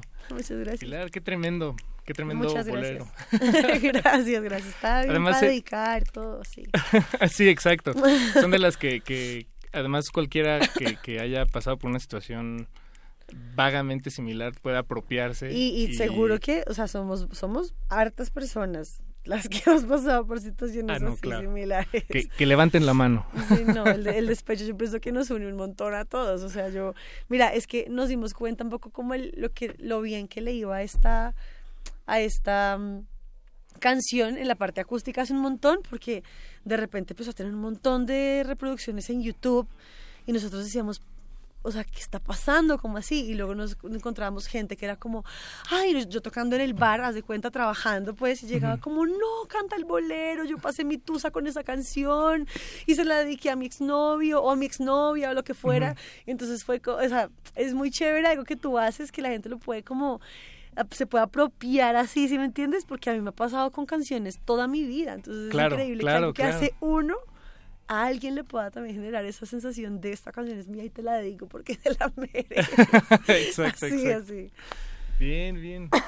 Porque, mm, mm, sí, no, este, perdón, perdí la línea No del- te que, tenía, pero em, ya, ya, ya, ya, ya la recuperé. Tranquilo, me Em, pasa todo el tiempo. Nos pasa a todos.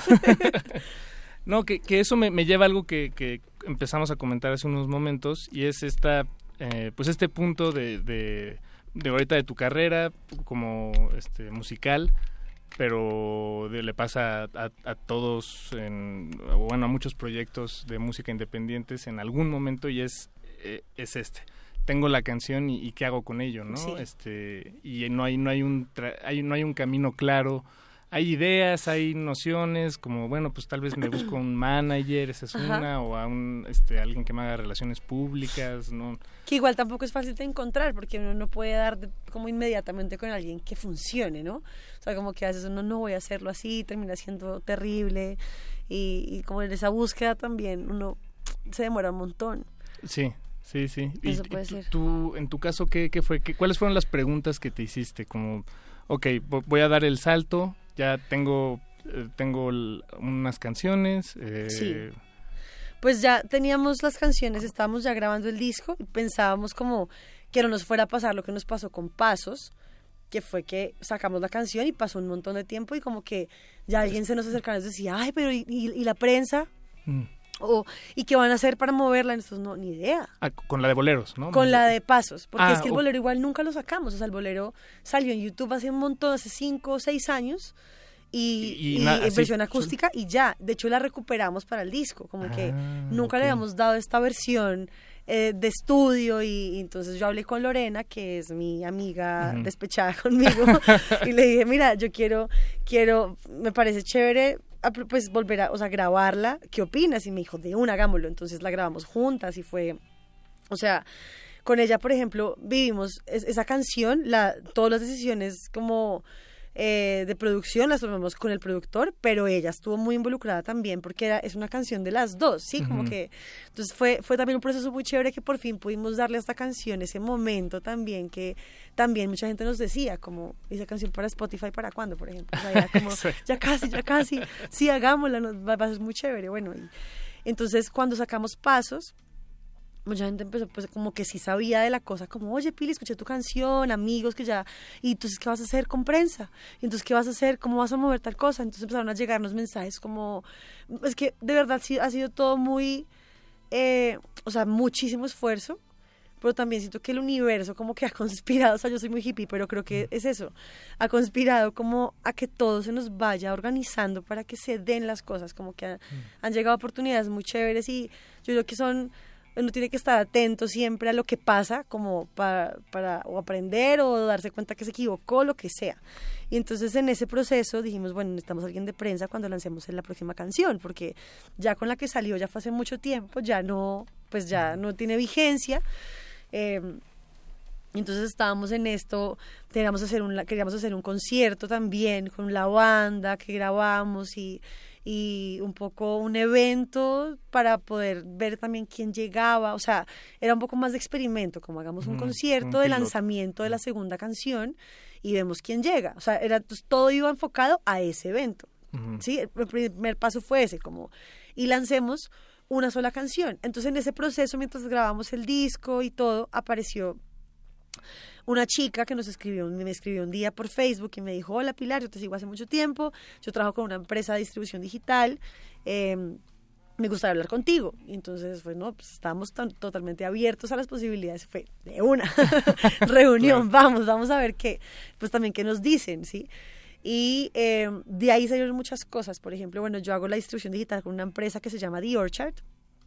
Eh, y ellos son increíbles y nos han ayudado un montón y fue un poco también esa mente estratega que llegó ahí con ellos que fue, ok, lancemos cada canción, ¿sí?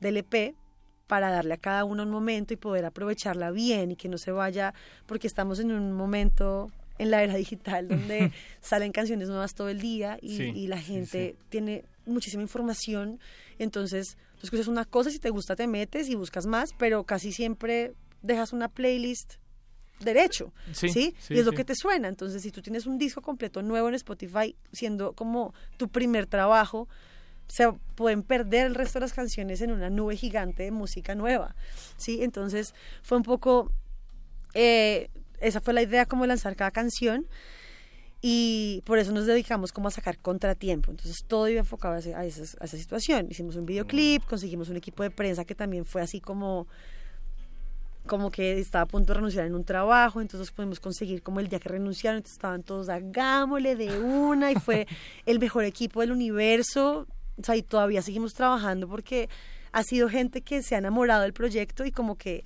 tú sientes que, que trabajan contigo, ¿me entiendes? En Ujú. Colombia decimos, para las que sea, Sí, ¿sí? sí, sí, sí. es como vamos a lo que sea, si se puede bien y si no, pues tratamos y entonces ese, eh, como que esas, esas mismas como ganas que el proyecto crezca, hace que el proyecto crezca de verdad, o sea, como que no hay de otra, ¿sí? Sí, sí. Entonces es- ahí, así, digamos que yo pienso que es importante tener un plan, ¿sí?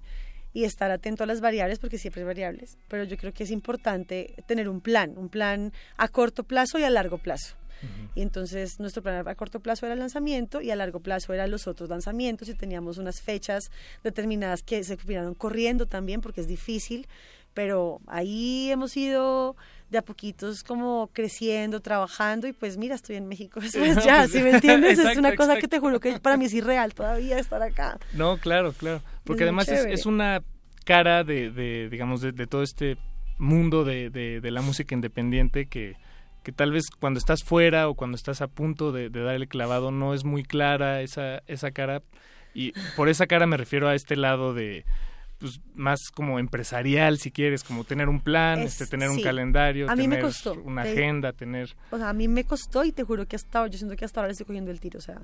pero, pero, puede ser igual de apasionante como Claro. dices si te rodeas con gente que, que, que, que tiene se la enamora del idea proyecto y que, que, y que te comparte. guía, que Sí. te guía. Y como que tú también, pienso que al, al uno empezar a ver resultados, como que eso también lo motiva a uno, como que toca entender esta vaina, ¿sí? Sí, Entonces como sí, que sí, ahí también uno va eh, aprendiendo y, y también uno de repente se le ocurren un montón de cosas que funcionan. Entonces nosotros tratamos de, de cada vez que vamos cumpliendo una nueva meta, sentarnos otra vez y trazar las nuevas y revisar las que tenemos pendientes y organizarnos fechas y como ir mirando porque todo el tiempo hay cosas que cambian, ¿no? Y como que eso pienso que nos ayuda a mantenernos organizados, pero sí. Sí, si no es puro puro eh, flotar en el éter. Sí, sí, sí, sí, Eh, es pues. Pilar, ¿te, ¿te parece bien si escuchamos, ahora que lo mencionabas, Contratiempo? Claro la, la versión ya de, de estudio que, Claro. que grabaste.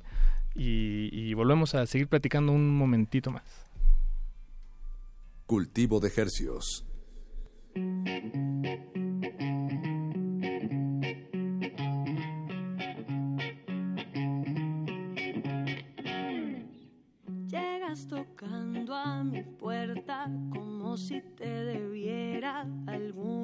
Explicación. Sigues tendiéndome trampas queriendo que te siga tu oscuro callejón. Sigues jugando tus cartas, no hay nada que resuelva esta situación. Sigues tocando a mi puerta y no quiero salir de aquí. Quiero ya no sentir nada, me asusta tu llegada y se nubla mi visión. No insistas más, ya no hay nada que pueda convencerme de ir a tu prisión.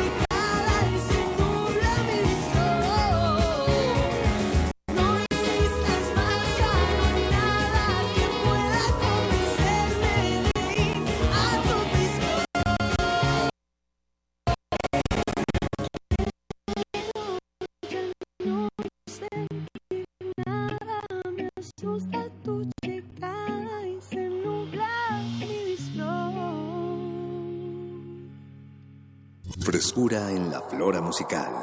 Cultivo de Jercias.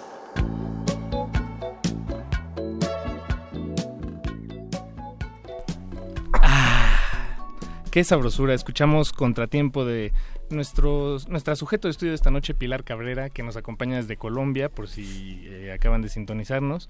Ya nos quedan escasos cinco minutos de- del programa, Pilar, entonces iré al grano y, y es una, creo que, de las, de las preguntas más importantes. Eh, disfr- ¿Has disfrutado la- los tacos de la Ciudad de México? No sabes esa puerta que acabas de abrir con este tema.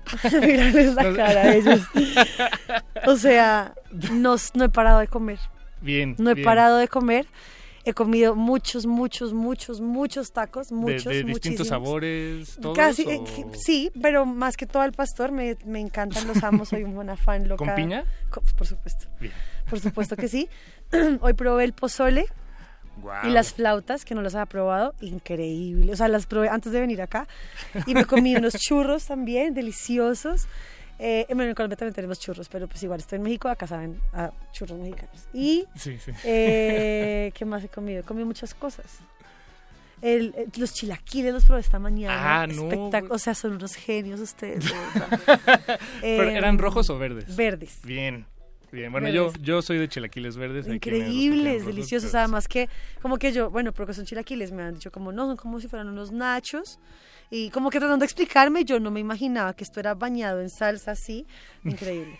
Dije que abriste una puerta. Entonces, además, em, ¿qué más? No, he probado muchas cosas increíbles. O sea, acá amo la comida mexicana, de verdad, no sabes cuánto.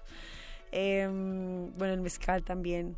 Ah, mezcal, es ustedes, bueno. yo no sé, qué increíble. Ayer aprendí a tomar mezcal, además porque me explicaron como lo de la, para sentir qué tanta azúcar tenía y no sé qué. Y no, esto ha sido Bien. una semana increíble. Deberías llevarte un poco, creo que eso sí puede, porque llevarte tacos ya está muy necio, yo creo, y aunque los puedes congelar. vez, Increíble, pero- probablemente. O en el estómago, mejor te los llevas en el Sí, estómago. Sí, no, increíble, ha sido espectacular. Pero creo que sí me quiero dar unas tortillas o algo, a ver qué tan posible ah, bueno, es. sí, sí, sí. Increíble. Seguro sí se puede.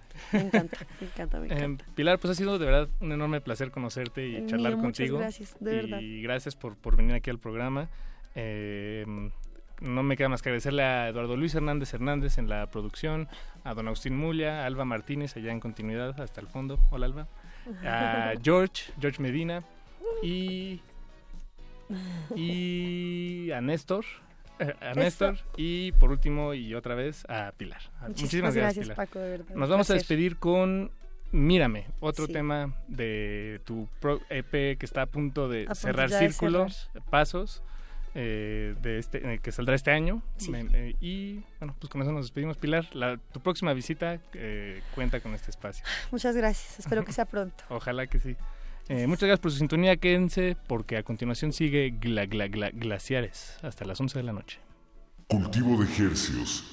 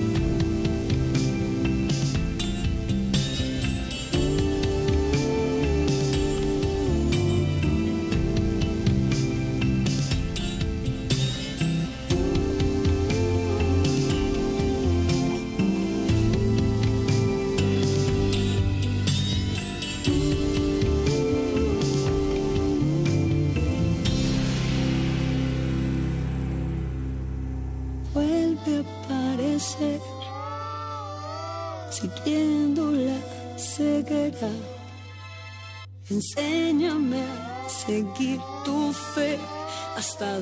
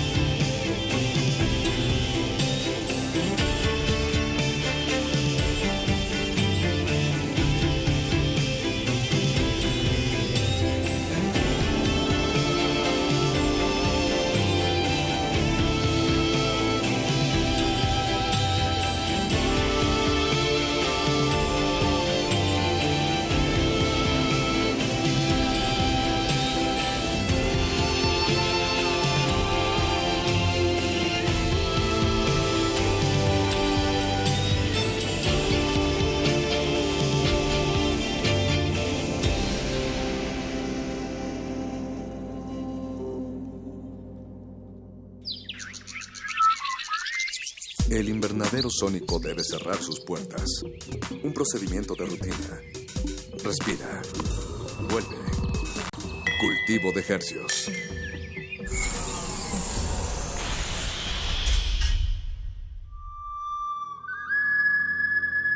Busquen el lugar en donde encuentren un puma devorando una radio y ahí fundarán una revista radiofónica. Resistencia Modulada celebra sus primeros dos años al aire con una nueva iniciativa para tus oídos. Partido Resistencia. Nosotros no te vamos a mentir. No tenemos experiencia política, por lo tanto no nos hemos corrompido. Ninguno de nosotros tiene casas millonarias. De hecho, apenas si tenemos casa. No es nuestra intención regular tus compromisos emocionales, porque YOLO. No te vamos a regalar tortas porque preferimos comérnoslas. No te vamos a regalar gorras porque... Pues porque ya nadie usa gorras. Nosotros nos vamos a dedicar sana, honesta y democráticamente al sonido. ¿Qué esperas? Afíliate. Partido Resistencia. Partido Resistencia.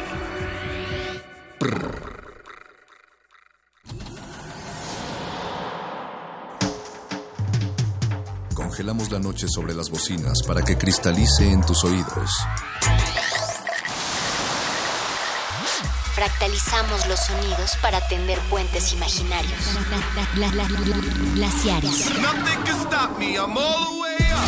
Túneles infinitos para el fin del mundo. Abuelita, soy su nieto. Nothing can stop me, abuela. One day I'll have to put it all alone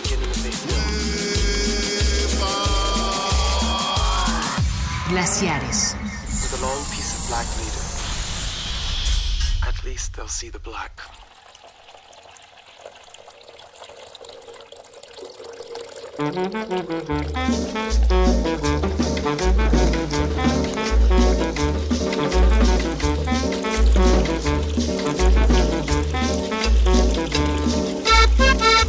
Muy buenas noches, bienvenidos una vez más a Glaciares, comenzando pues ya el octavo mes, qué rápido se fue.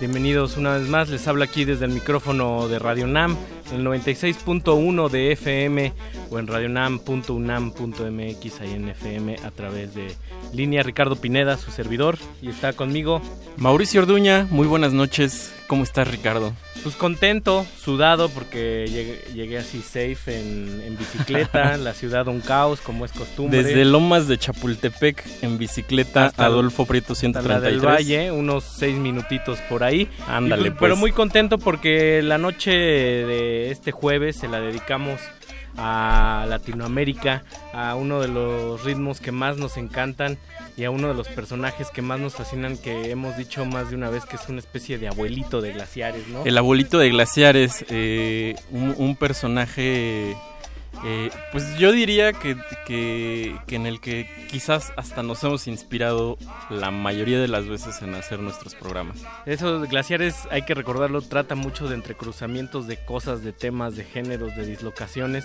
¿Y quién mejor para hablar de dislocaciones que un personaje que está de visita en nuestro país, un personaje multicultural, no ciudadano del mundo como suele ser Manu Chao, No. sino un, un verdadero, un verdadero personaje pues multi, multidisciplinar. Multidisciplinario, multifacético y, y muy querido. Estamos hablando de Dick el Demasiado, quien se va a estar presentando el día de mañana en Cine Tonalá en un concierto con el pretexto un poco también del documental que, que está presentando, que habla sobre su vida un, un- un poco y pues lo tenemos por ahí, me parece, al micrófono. Este, Dick, ¿estás por ahí? Sí, estoy aquí ready para el Fowler. ¿Cómo Sí, estás? ¿Cómo estás, Dick? ¿Cuándo llegaste aquí a la Ciudad de México? Llegué ya el domingo a la noche y me quedé un par de días a descansar y ahora estoy eh, en cuarta velocidad ya. Ya, ya estás calientito para el concierto de mañana. Sí, tengo ganas, claro. Oye, oye, pues eh, se va a presentar por fin que desde que supimos, este, teníamos un montón de ganas de ver, es verdad, pero no aquí, que es una suerte de, de documental sobre tu persona, sobre tu trabajo y tengo entendido que este documental nació pues, de un espacio como este, en, una charla radiofónica. ¿Nos podrías platicar un poco de eso? Sí. Bueno, fue, eh, somos amigos y el, director es Luc de Ausraus, que también sacaron un disco aquí en México. Con Nuevos Ricos. Sí. Y Luc eh, y yo estábamos haciendo un programa de radio y él estaba bromeando porque hay documentales hoy en día, es mucho la moda, un documental que trata sobre algo, que siempre el director del, del documental siempre habla sobre él, digamos. Encontré la maleta, fui al sótano y yo encontré una maleta y la abrí y esto, ¿no? Porque yo soy quien encontró la verdad. Claro, una cosa así bien prepotente. Y entonces él me dijo, él me dijo en el programa de radio, voy a hacer un documental sobre vos que hable todo el tiempo sobre mí, me dijo. No, era una broma de ese estilo. Y eh, al final del programa de radio, alguien de la televisión holandesa lo llamó y le dijo, ¿por qué no haces un documental de verdad? y Así pues. Oye, Dick, ¿y cómo fue el trabajo a la hora de, filmar y todo esto? ¿No te sentías tú incómodo traer la, la cámara todo el tiempo tras de ti o cómo era esto?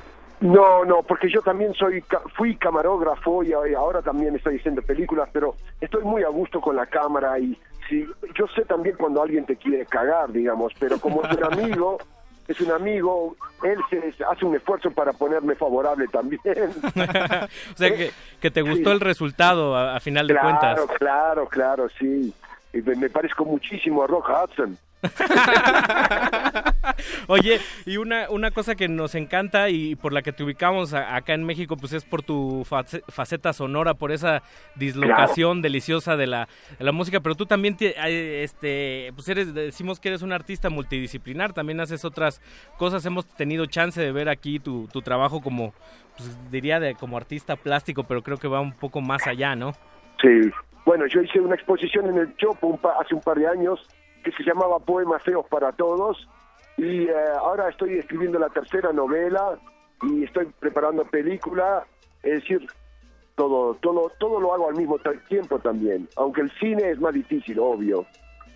Oye, oye, Diggy, algo que nos gusta mucho es que hay una, hay como una relación ya de varios años de, con México, tanto tu trabajo acá con Nuevos Ricos, hay, hay personajes entrañables que vemos como pues cuando te das una vuelta por acá, pues eh, hace rato veíamos con Arcángelo, con también está ahí con Julián Lede, de, que es el maestro Silverio. Eh, ¿Cuál es tu cuál es tu cuál es tu afecto, cuál es tu perspectiva sobre sobre México acá cuando tú vienes? Este, ¿qué tiene de especial que, que no tiene otras otras geografías? Tú que dicen por acá los que tienen oportunidad de viajar. Sí, bueno, yo diría que lo que hace muy particular México eh, y sobre todo bueno en la capital también es eh, está la influencia indígena que es bien eh, que se siente muy bien y está la distorsión. Aquí en México no le tienen miedo a todo lo torcido o mal reparado o mal pintado y todo eso tiene su encanto y lo hacen funcionar entonces para mí es como una distorsión popular que me atrae también y bueno todos mis amigos funcionan bien en eso y yo veo que eso también influencia tu trabajo. Es muy diferente ser eh, bajista en México que bajista en Estocolmo, digamos. Oye, y este, eh, hemos tenido chance de ver presentaciones tuyas completamente en la oscuridad y sonando, o luego tenemos chance de ver como la que vimos en el Chopo alguna vez con, con un ballet de folclórico mexicano al frente. ¿Qué, qué vamos a poder ver mañana? Sí, qué bueno era eso, ¿no? Con los, con los bailarines folclóricos, era una locura. Estaba hermoso eso. Sí, estaba hermoso. Como esas polleras se abrían como flores en esa música distorsionada, era increíble. Pues sí, me lo había olvidado, ¿sabes? Eh, pues mañana voy a dar, eh, voy a estar a solas, voy a pasar muy distorsión, uh, distorsión bailable. Yo lo llamo celulitis popular. y, y, y y así va a ser. Yo ahora acabo de tocar dos veces eh, la última semana en Bogotá y en Cali y los shows salieron muy bien, porque yo soy sincero, si no salen bien lo digo también, pero estos fueron bien bárbaros. Así que ojalá mañana también sea. Ojalá también, eh, vamos a te... tú has tocado, tocaste ya acá en Tijuana, ¿no? Me parece. No, eso va a suceder el sábado. El, el sábado, o sea, tu primera presentación en México es la de mañana. Sí. Y, luego, ¿qué, ¿qué más planes vienen por allá? Bueno, me voy a Tijuana, también proyección de, la película y show. Después vuelvo, me, quedo dos días acá en, eh, en, CDMX. El nuevo, el nuevo nombre. ¿Qué, político correcto hay que ser por todos lados, ¿no? Este, nos gusta cuando no. Cuando no, pues en DF, vuelvo al DF. Eso. sí, y de, ahí me voy a Bogotá, Bogotá, Madrid. Yo estoy quedándome en España ahí tengo mi taller y todo eso en el, en el interior de España, en Calanda, el pueblo natal de Buñuel. Wow. Y para todos los que se preguntan cuándo va a haber material sonoro nuevo, ¿también andas preparando algo por ahí? O Ahora estoy, lo estoy hablando, se me volvieron las ganas. Me había, lo había perdido un poco, no por la música, pero por el hecho de que el concepto de CD eh, se fue, entonces está todo fragmentado y yo no tengo ganas de hacer una cancioncita en Spotify y otra cancioncita en Spotify. No. Quiero ser como un ladrillo. claro, el objeto. Sí, sí. que transmita cosas. El fetichismo ahí. Sí, sí, sí. Sí, bueno, bueno, el, el CD puede ser un fetichismo, pero también es un soporte para contenido. Y, y muchas veces varias canciones combinadas dan otro contenido que solamente una canción, obvio. Claro. Y eh, es, como más una edición de una película, diría yo casi. Claro. Eso me gusta mucho. Entonces, le estoy buscando la vuelta. A lo mejor saco un DVD con música. Es decir, saco la música en DVD y con imágenes. Sería increíble ver eso por ahí. En más de uno de una ocasión hemos visto entrevistas o hemos escuchado entrevistas contigo en el que hablas sobre los orígenes de, tu pasión eh, por, por la por la cumbia. ¿Por qué, ¿Por qué sigue siendo la cumbia dislocada y la cumbia lunática como, como el eje de, de tu quehacer creativo? Sí, bueno, a mí me parece que la cumbia, lo bueno que tiene la cumbia es un estado de ser y, eh, y lo que tiene la cumbia también es que nadie hace grandes esfuerzos. ¿Viste? La salsa es como una gimnasia, por ejemplo, pero la cumbia es como estás en una hamaca. Y eso me gusta mucho porque ayuda a como a meter gente a gusto, mientras que el distorsionasto es un buen soporte para eso. Así que mantengo esa misma idea, aunque uh, después de trabajar, qué sé yo, uh, dos horas en una canción, ya me olvido que tenía que ser cumbia, ¿comprendes? Claro. el, primer disparo. Y se nota, se nota mucho. Se nota mucho. Qué bueno. Eso se agradece. Sí, sí. Oye, Eddie, pues, pues muchas gracias por tomar la mañana, la, la llamada y estamos este, muy ansiosos de pues, distorsionarnos y mover el culo contigo mañana, el día de mañana. Dale, que, que lo sacuras tanto que se caiga. El, culo distorsionado. Pero muchas gracias a ustedes. ¿eh? Un abrazo, Dick, se te quiere. Chao. Hasta luego. Chao. Pues ahí lo tienen una, uno de los, de los genios del siglo pasado y de este. Y de este. Por ahí puede ser el hombre del siglo 30, como Scott Walker. pues así como haciéndole honor al Dick sobre las dislocaciones y las distorsiones, el programa de hoy es un ejercicio radiofónico en el que vamos a combinar el trabajo de Dick el demasiado con algo bastante atípico y que quizás no es nada latino. De hecho, creo que no hubo tanta escena mexicana de este género. Pero el maestro Ike Tecuani va a estar muy contento porque esta noche va a sonar shoegaze y cumbia. Cumbia y sueños rotos es como se llama el Glaciares de esta noche y nos vamos a arrancar de una vez con la música. Vámonos, esto es Glaciares, no le cambie. Arroba R modulada en Twitter. Y Resistencia modulada en Facebook. Síganos, escríbanos. Trépele, que es noche de fiesta.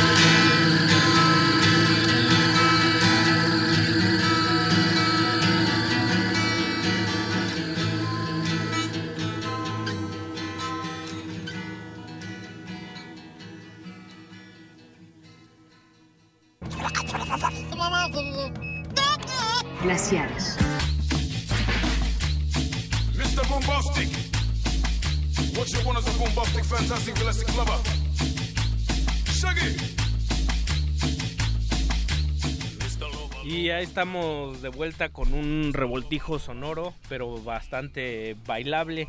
Dickel demasiado con... ¿Qué rolongo fue? Eh, se llama Pena Capital. Pena Capital. Además, una de las cosas maravillosas de Dickel demasiado son sus, el nombre de sus canciones. No, el nombre de las canciones y las letras. ¿no? Eh, son como muy disparatadas. Como el triple, cuádruple significado de las, de las rolas. Claro. Y después escuchamos a Flying Saucer Attack, que pues un dúo de por ahí de 1992. De principios de los 90. Sí, de, de Bristol. De Bristol, de donde pues, es el, el semillero del trip hop. Exacto. También. Con esta, con este tema que es como, pues sí tiene ahí el, el dronazo shoegaze, como que el que se le quedó prendida a la tele, y después le meten folk y luego canta esta chica que... Pues, Estamos hablando de David Pierce y de Rachel Brooke. Exactamente. Del disco Furter, que es del 95, que me parece es el segundo. Luego vino Newlands y luego no grabaron sino hasta los 2000 y hasta hace poco regresaron. Órale, pues no me imaginé que fuera tan tan viejo, ¿no? que fuera del 95. El, el ya, ya envejeció, mano. Envejeció. Y, pintaba como uno de los géneros como más limitados del rock, ¿no? Sí. Y para todos los que se preguntan luego el shoegaze es un poco como el, el término o la asociación hacia los hacia los pies es porque los guitarristas pues eran tipos que se quedaban viendo sus, zapatos mientras tocaban. O moviéndole ahí a los pedales con el delay, la reverberación. No había mucho, mucha, mucho dinamismo en el, en Exacto, digamos que es muy parecido a lo que hace hoy eh, muchos artistas como, digamos, que su instrumento es la laptop. También. ¿No? Sí. Que es cero performático. Por ahí una imagen que medio te, hace un guiño, un gesto, o, o una imagen súper trabada, ¿no? Claro, y muy atmosférico, muy hipnótico. De repente el shoegaze te, te sumerge y te sumerge y te sumerge. Y pues lo amarramos de alguna manera ahí con un retrocalzador con Dickel demasiado que, que a, su vez mete retrocalzador ahí como entre 200 cosas sucediendo al mismo tiempo. Exactamente. Y lo que sigue, vamos a escuchar una canción que me gusta mucho de Dickel demasiado que se Antes déjame hacer un, ah, comercial. Vamos a regalar un pase doble. Eso. Para mañana. Tengan en cuenta que va a ser en Cine Tonalá, ahí en la Roma Sur y es un pase doble, solo le caben menos, como 100 personas o un poco menos al lugar, entonces es un, es un regalo. Es un buen regalo de glaciares. Y ya va a más del 70% de su capacidad, entonces va a ser difícil si llegan mañana de encontrar boleto para eso. A las 8 de la noche va a ser la película, a las 10 de la noche el, el concierto, entonces... La dinámica es la siguiente. En el post que está en nuestra página de Facebook, tienen que postear en la zona de comentarios el nombre de la canción de Dickel Demasiado que hace alusión a un refresco de naranja. Exacto. Ya les di toda la pista. Entonces ya no presento la canción o sí presento la canción. No. No. No. Regresando. Es más que la escuchen y que la saquen. Exacto. Que saquen la respuesta. Vámonos. Estos glaciares no le cambie. Resistencia modulada.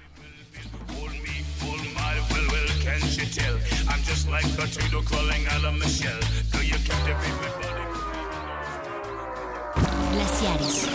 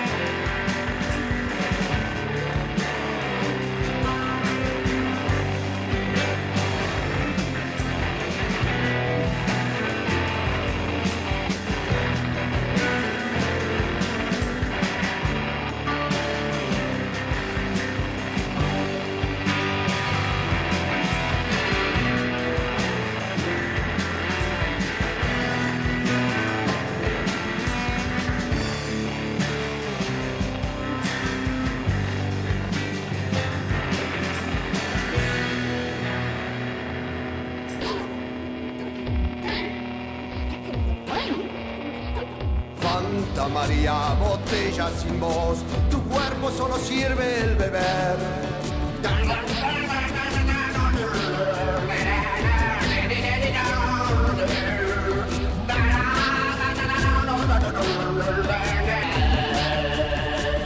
Fanta María, ausente de amor, eres premio en la feria del dolor.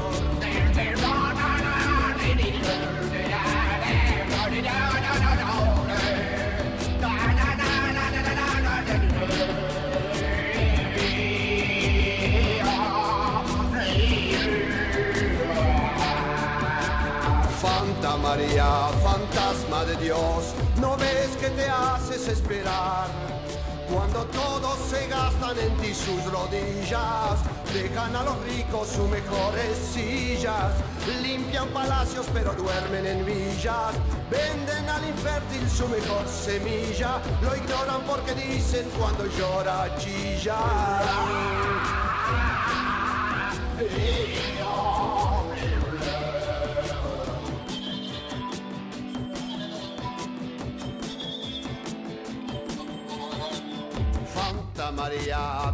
apagada.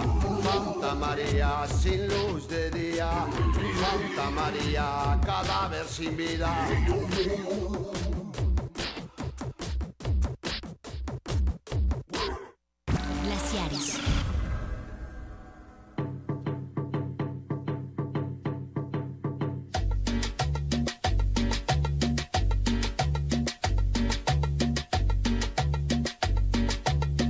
Fanta María, cadáver sin vida, dice Dickel demasiado.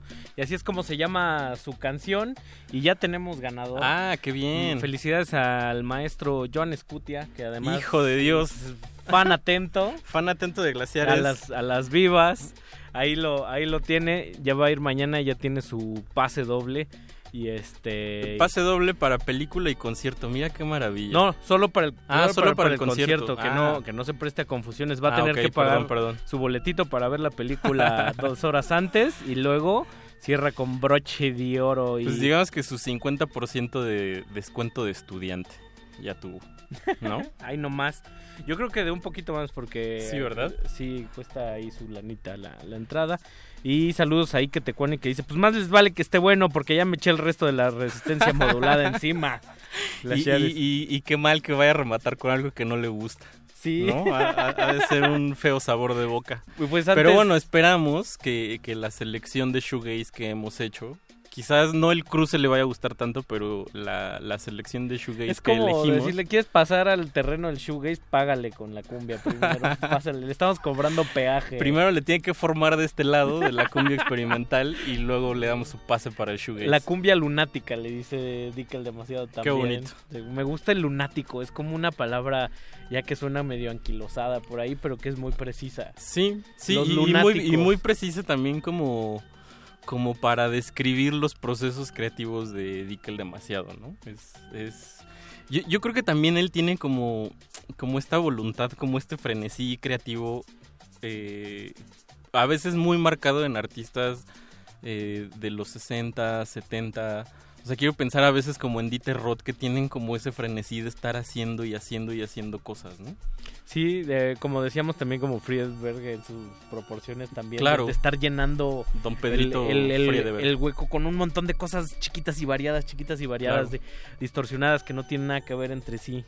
Pero, pero que al mismo tiempo... Generan esa tercera, cuarta lectura en Exacto. capas muy profundas está diciendo cosas muy, muy, muy importantes. ¿no? Pues, o quizás no tan importantes, pero que de alguna manera te pueden servir para tener una lectura de vida que no obedece, pues, a, a un cotidiano, o no sé. Y en ese sentido yo recuerdo que hay un video por ahí como un reportaje de televisión con Dick de hace ya como 10 años en el que está tocando cumbia en, en una zona de, de Argentina donde le están cayendo lo que decimos aquí los fresas, los chetos, ¿no? Ajá. Y entonces le Los- hacen... un- los pijos. los- ajá, le hacen una... De- eh, me enseñaron una que no, no me acuerdo en qué, en qué país, si Nicaragua por ahí, que les dicen pitucos también, Ajá. que le preguntan si no creía él que ya se estaba pues haciendo, chetizando la, la, cumbia, ¿no? De alguna manera, lo que está pasando aquí con personajes con Camilo Lara que está llevando la cumbia, pues así a las zonas, o sea, ya los ya no es un género está, de clase Están blanqueando el género. Ajá, pero Dick revira el, el, el comentario. El discurso y dice, pues de alguna manera, dice, es la deschetización.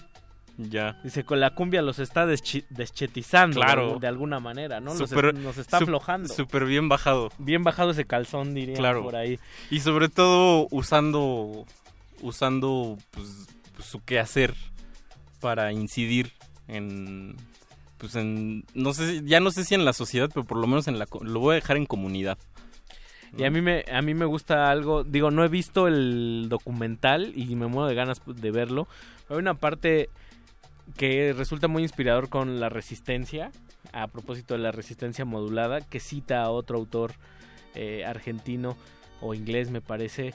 Eh, eso lo vi en el tráiler que dice que con la resistencia hacía falta, no, no bastaba con, con resistir, sino también había que golpear. Claro. Había que contraatacar, había que chingar también, ¿no? sí, de alguna manera. Pues vamos a resistir y vamos a contraatacar con otro mashup de esos que son, como dice Dickel, demasiado ladrillazo. Ladrillazo, vamos a escuchar este tema, me gusta mucho, se llama Sábado Cultural. No es Noche de Museos, se llama Sábado Cultural. Y viene amarrado con unos japoneses eh, que hacen ruido a cascoporro. Los Boris. Con Boris. Me encanta porque nada más es una masacote ahí de, atmósfera. Haciendo cover, pues al amo y señor del shoegaze que es My Bloody Valentine. Atmósfera, eh, nivel densidad mantequilla de atmósfera. Vámonos.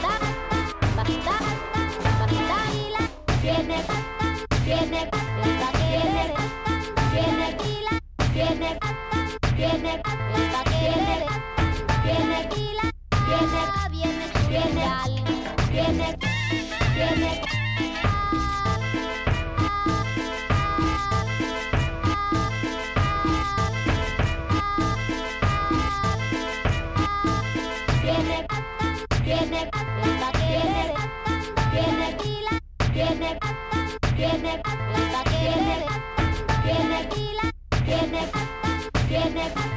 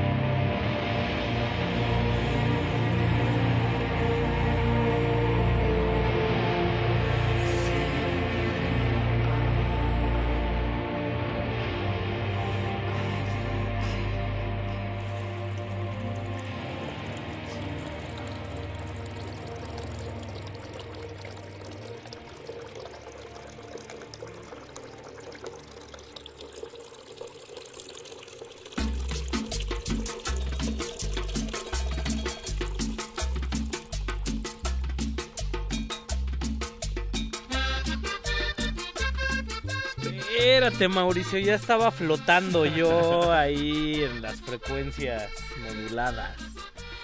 Eh, escuchamos a Boris. Qué bárbaro. Con un cover a My Bloody Valentine. ¿Cómo me llevaste del... Te del- llevé, te llevé de, de norte a sur. Puta, y ¿No? hasta Oriente también con Boris, que son, Y Oriente. son japoneses. Parada en Oriente. Hasta en CCH Oriente. Saludos a la banda del CCH Oriente que nos está escuchando. Y al Faro por de Oriente Y al también. Faro de, de Oriente. Vamos pronto, vamos a estar próximamente en tu Ah, ciudad, claro, en tu sí colegio. La Resistencia está preparando ahí. El 11 de septiembre vamos a estar allá por el CCH Oriente. Qué, chu- qué chulos son los CCHs que no piensan en estos edificios tan altos. Exacto. Y están todos regadotes así y puede... bueno, iba a decir una barbaridad, pero... Ese, ese plan de estudio a veces hay gente al que se le acomoda mucho en el... Hay gente a la que no. Que dices... que, que como que entienden que puedes seguir caminando. Claro. De alguna... Que de es un gran manera. aliciente, ¿no? Claro, como que te dicen no hay bronca, o sea, yo entiendo que... Que, se- no tuviste tiempo, que... Sí, pero, o sea, sí, ok, sí me vas a pagar, pero pues eso, que eso no te detenga. Exacto. Sí. Eh, pues hay, hay comentarios en... o no tenemos nada. Tenemos un bonito GIF con una cara ahí como... Dinos quién es Sique Tecuani, que ese GIF está muy guapo ese señor. Es como... Pareces James Dean. ¿no? Que dice, so far, so good esos glaciares. Pues sí, ¿no? Ahora sí, con muchos shoegaze y cumbia. Qué maravilla es poder complacer a la audiencia. Sí, es, un, ¿No? es uno de los grandes placeres de, de los fines radiofónicos. ¿Y qué tendría que ver el shoegaze con la cumbia, querido Mau? Pues vaya usted a saber, eh, pero yo, bueno, quizás una implica mucho movimiento y otra implica estática, lo cual me parece un contraste muy lindo. Yo pienso en esos resortes que son rígidos y cuando los, los sueltas, que van de una punta a otra hasta acabar este, meneándose en su mismo lugar. Yo me muevo por fuera, vibro todo el tiempo con la cumbia y, y acabo vibrando por dentro. Una, una resonancia en fade out. Re- resonancia magnética atómica. Ándale, pues. Pues seguimos en Glaciares. eh, Hashtag glaciares, arroba R modulada en Twitter. y en Facebook como Resistencia Modulada. Escríbanos, eh, coméntenos, ¿Qué- sugiéranos. ¿Qué quieren escuchar Eh, en otro en otro glaciar, glaciar? Vamos con más música. Vamos a escuchar a Mercury Rip. Unos chulazos también, que no son como precisamente... Que shoe- los vimos hace mucho tiempo y justo íbamos juntos a esa tocada. Ahí en el, lunario, en el lunario. Creo que fue el último disco que sacaron de, Sí, de que estudio. ya no me gustó tanto. Y van a tocar este año en el Corona Capital y van Ah, a mira. tocar completo el Desert Songs, que es uno de sus Ah, eso grandes está padre. discachachacho. Ojalá tuviéramos chance de verlos solitos a ellos. Exacto. Como hemos, como hemos tenido. Y no 50 minutos de... Pero bueno, uno ya no está para esos festivales. No, pues, o lleva pan- eh, lleva zapatitos de estos de los de de, De los fit. sí, no como de los que usa Clint Eastwood para no cansarse. Claro. O, o lo que yo quisiera implementar ya en las tocadas, que es el famoso bastón banquito. La banda Bastón Banquito. La banda bastón banquito, eh, yo lo quiero, lo quiero inaugurar, ¿Lo quieres implementar? lo quiero implementar. Mercury Rev, que son también de, de Estados Unidos, eh, ahí el maestro Donahue alguna vez fue integrante de los Flaming Lips, entonces Sí. las similitudes son bastante. El noise, el pop, el rock, el colorido, la psicodelia y, ¿por qué no también el shoegaze? El shoegaze. Pues vámonos con este tema y luego vamos a amarrar con otro de, de Dick el Demasiado. Estos glaciares no le cambie, regresamos.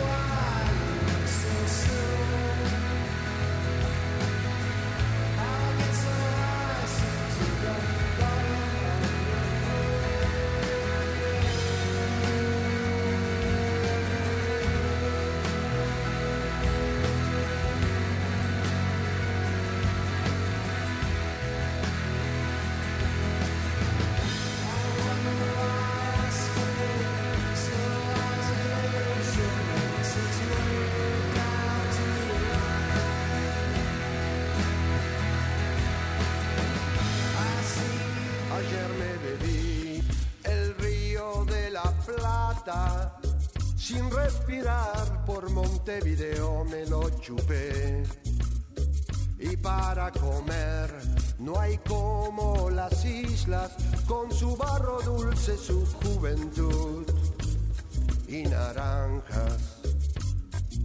Sí que tuve problemas con la cloaca de San Fernando, pero son las vitaminas y usted sabe que es muy sano. Sí tuve problemas con la cloaca de San Fernando, pero son las vitaminas y usted sabe que es muy sano. ¿Por qué se te ocurre tanto, abuelo?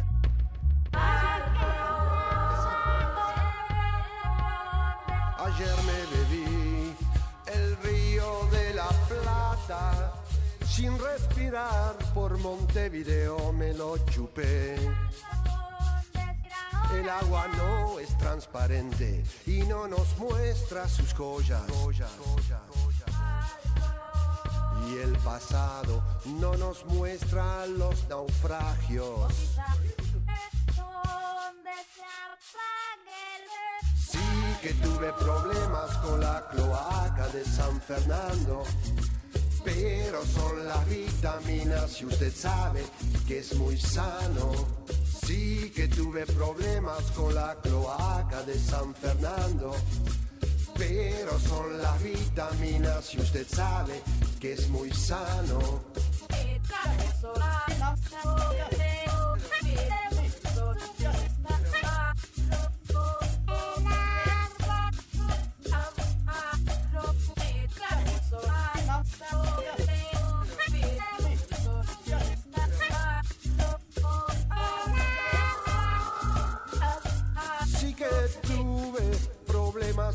La cloaca de San Fernando. Sí que tuve problemas con la cloaca de San Fernando.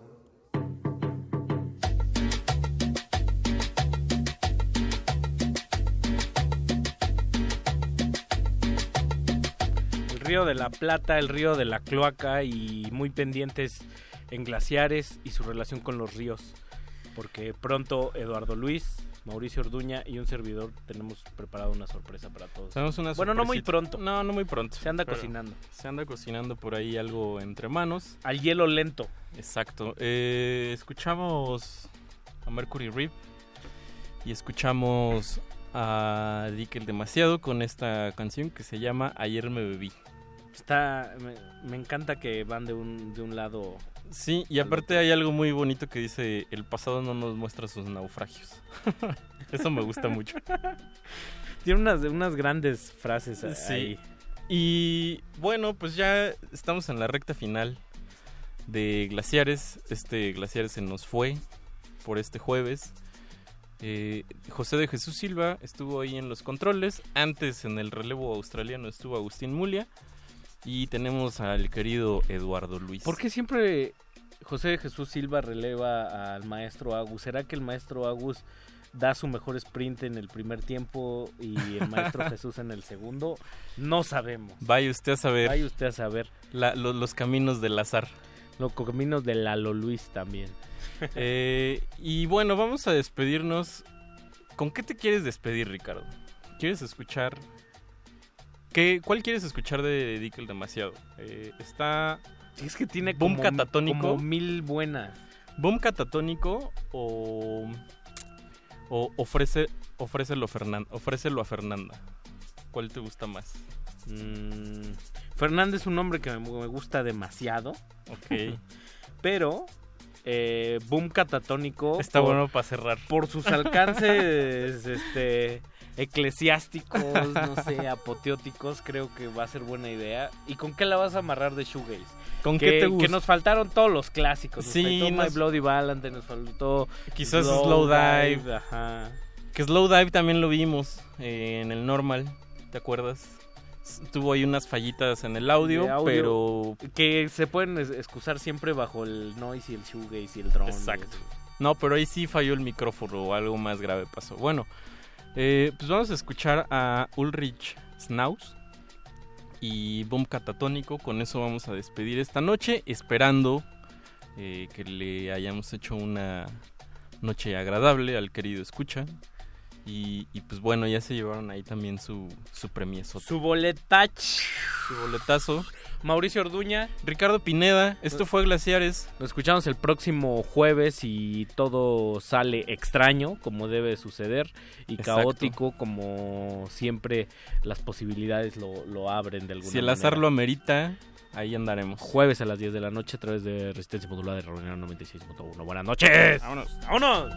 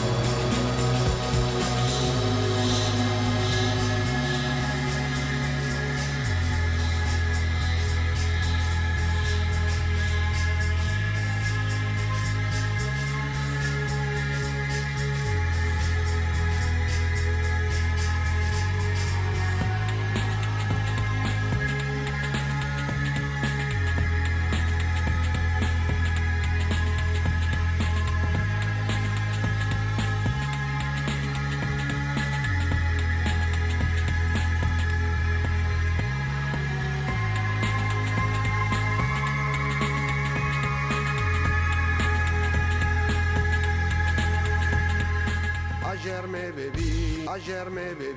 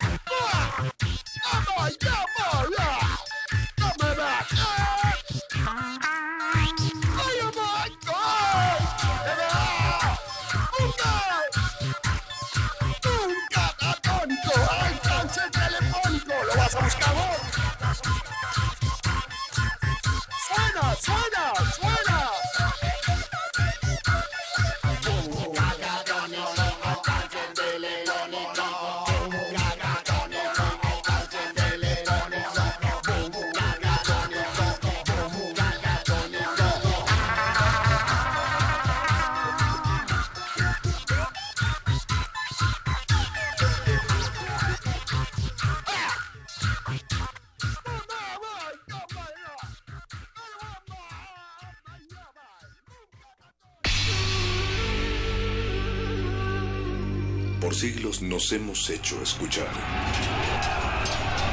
Nacimos como parte de esa inmensa mayoría. Hablar. Escuchar. Debatir. Proponer. Cuestionar. Está en nuestra naturaleza. Seamos instrumentos de conciencia de nuestro pueblo. Usamos el sonido porque atraviesa obstáculos. Muros. Fronteras.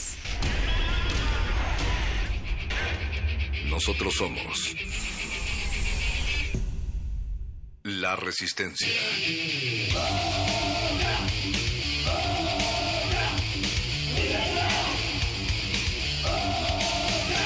Resistencia modulada.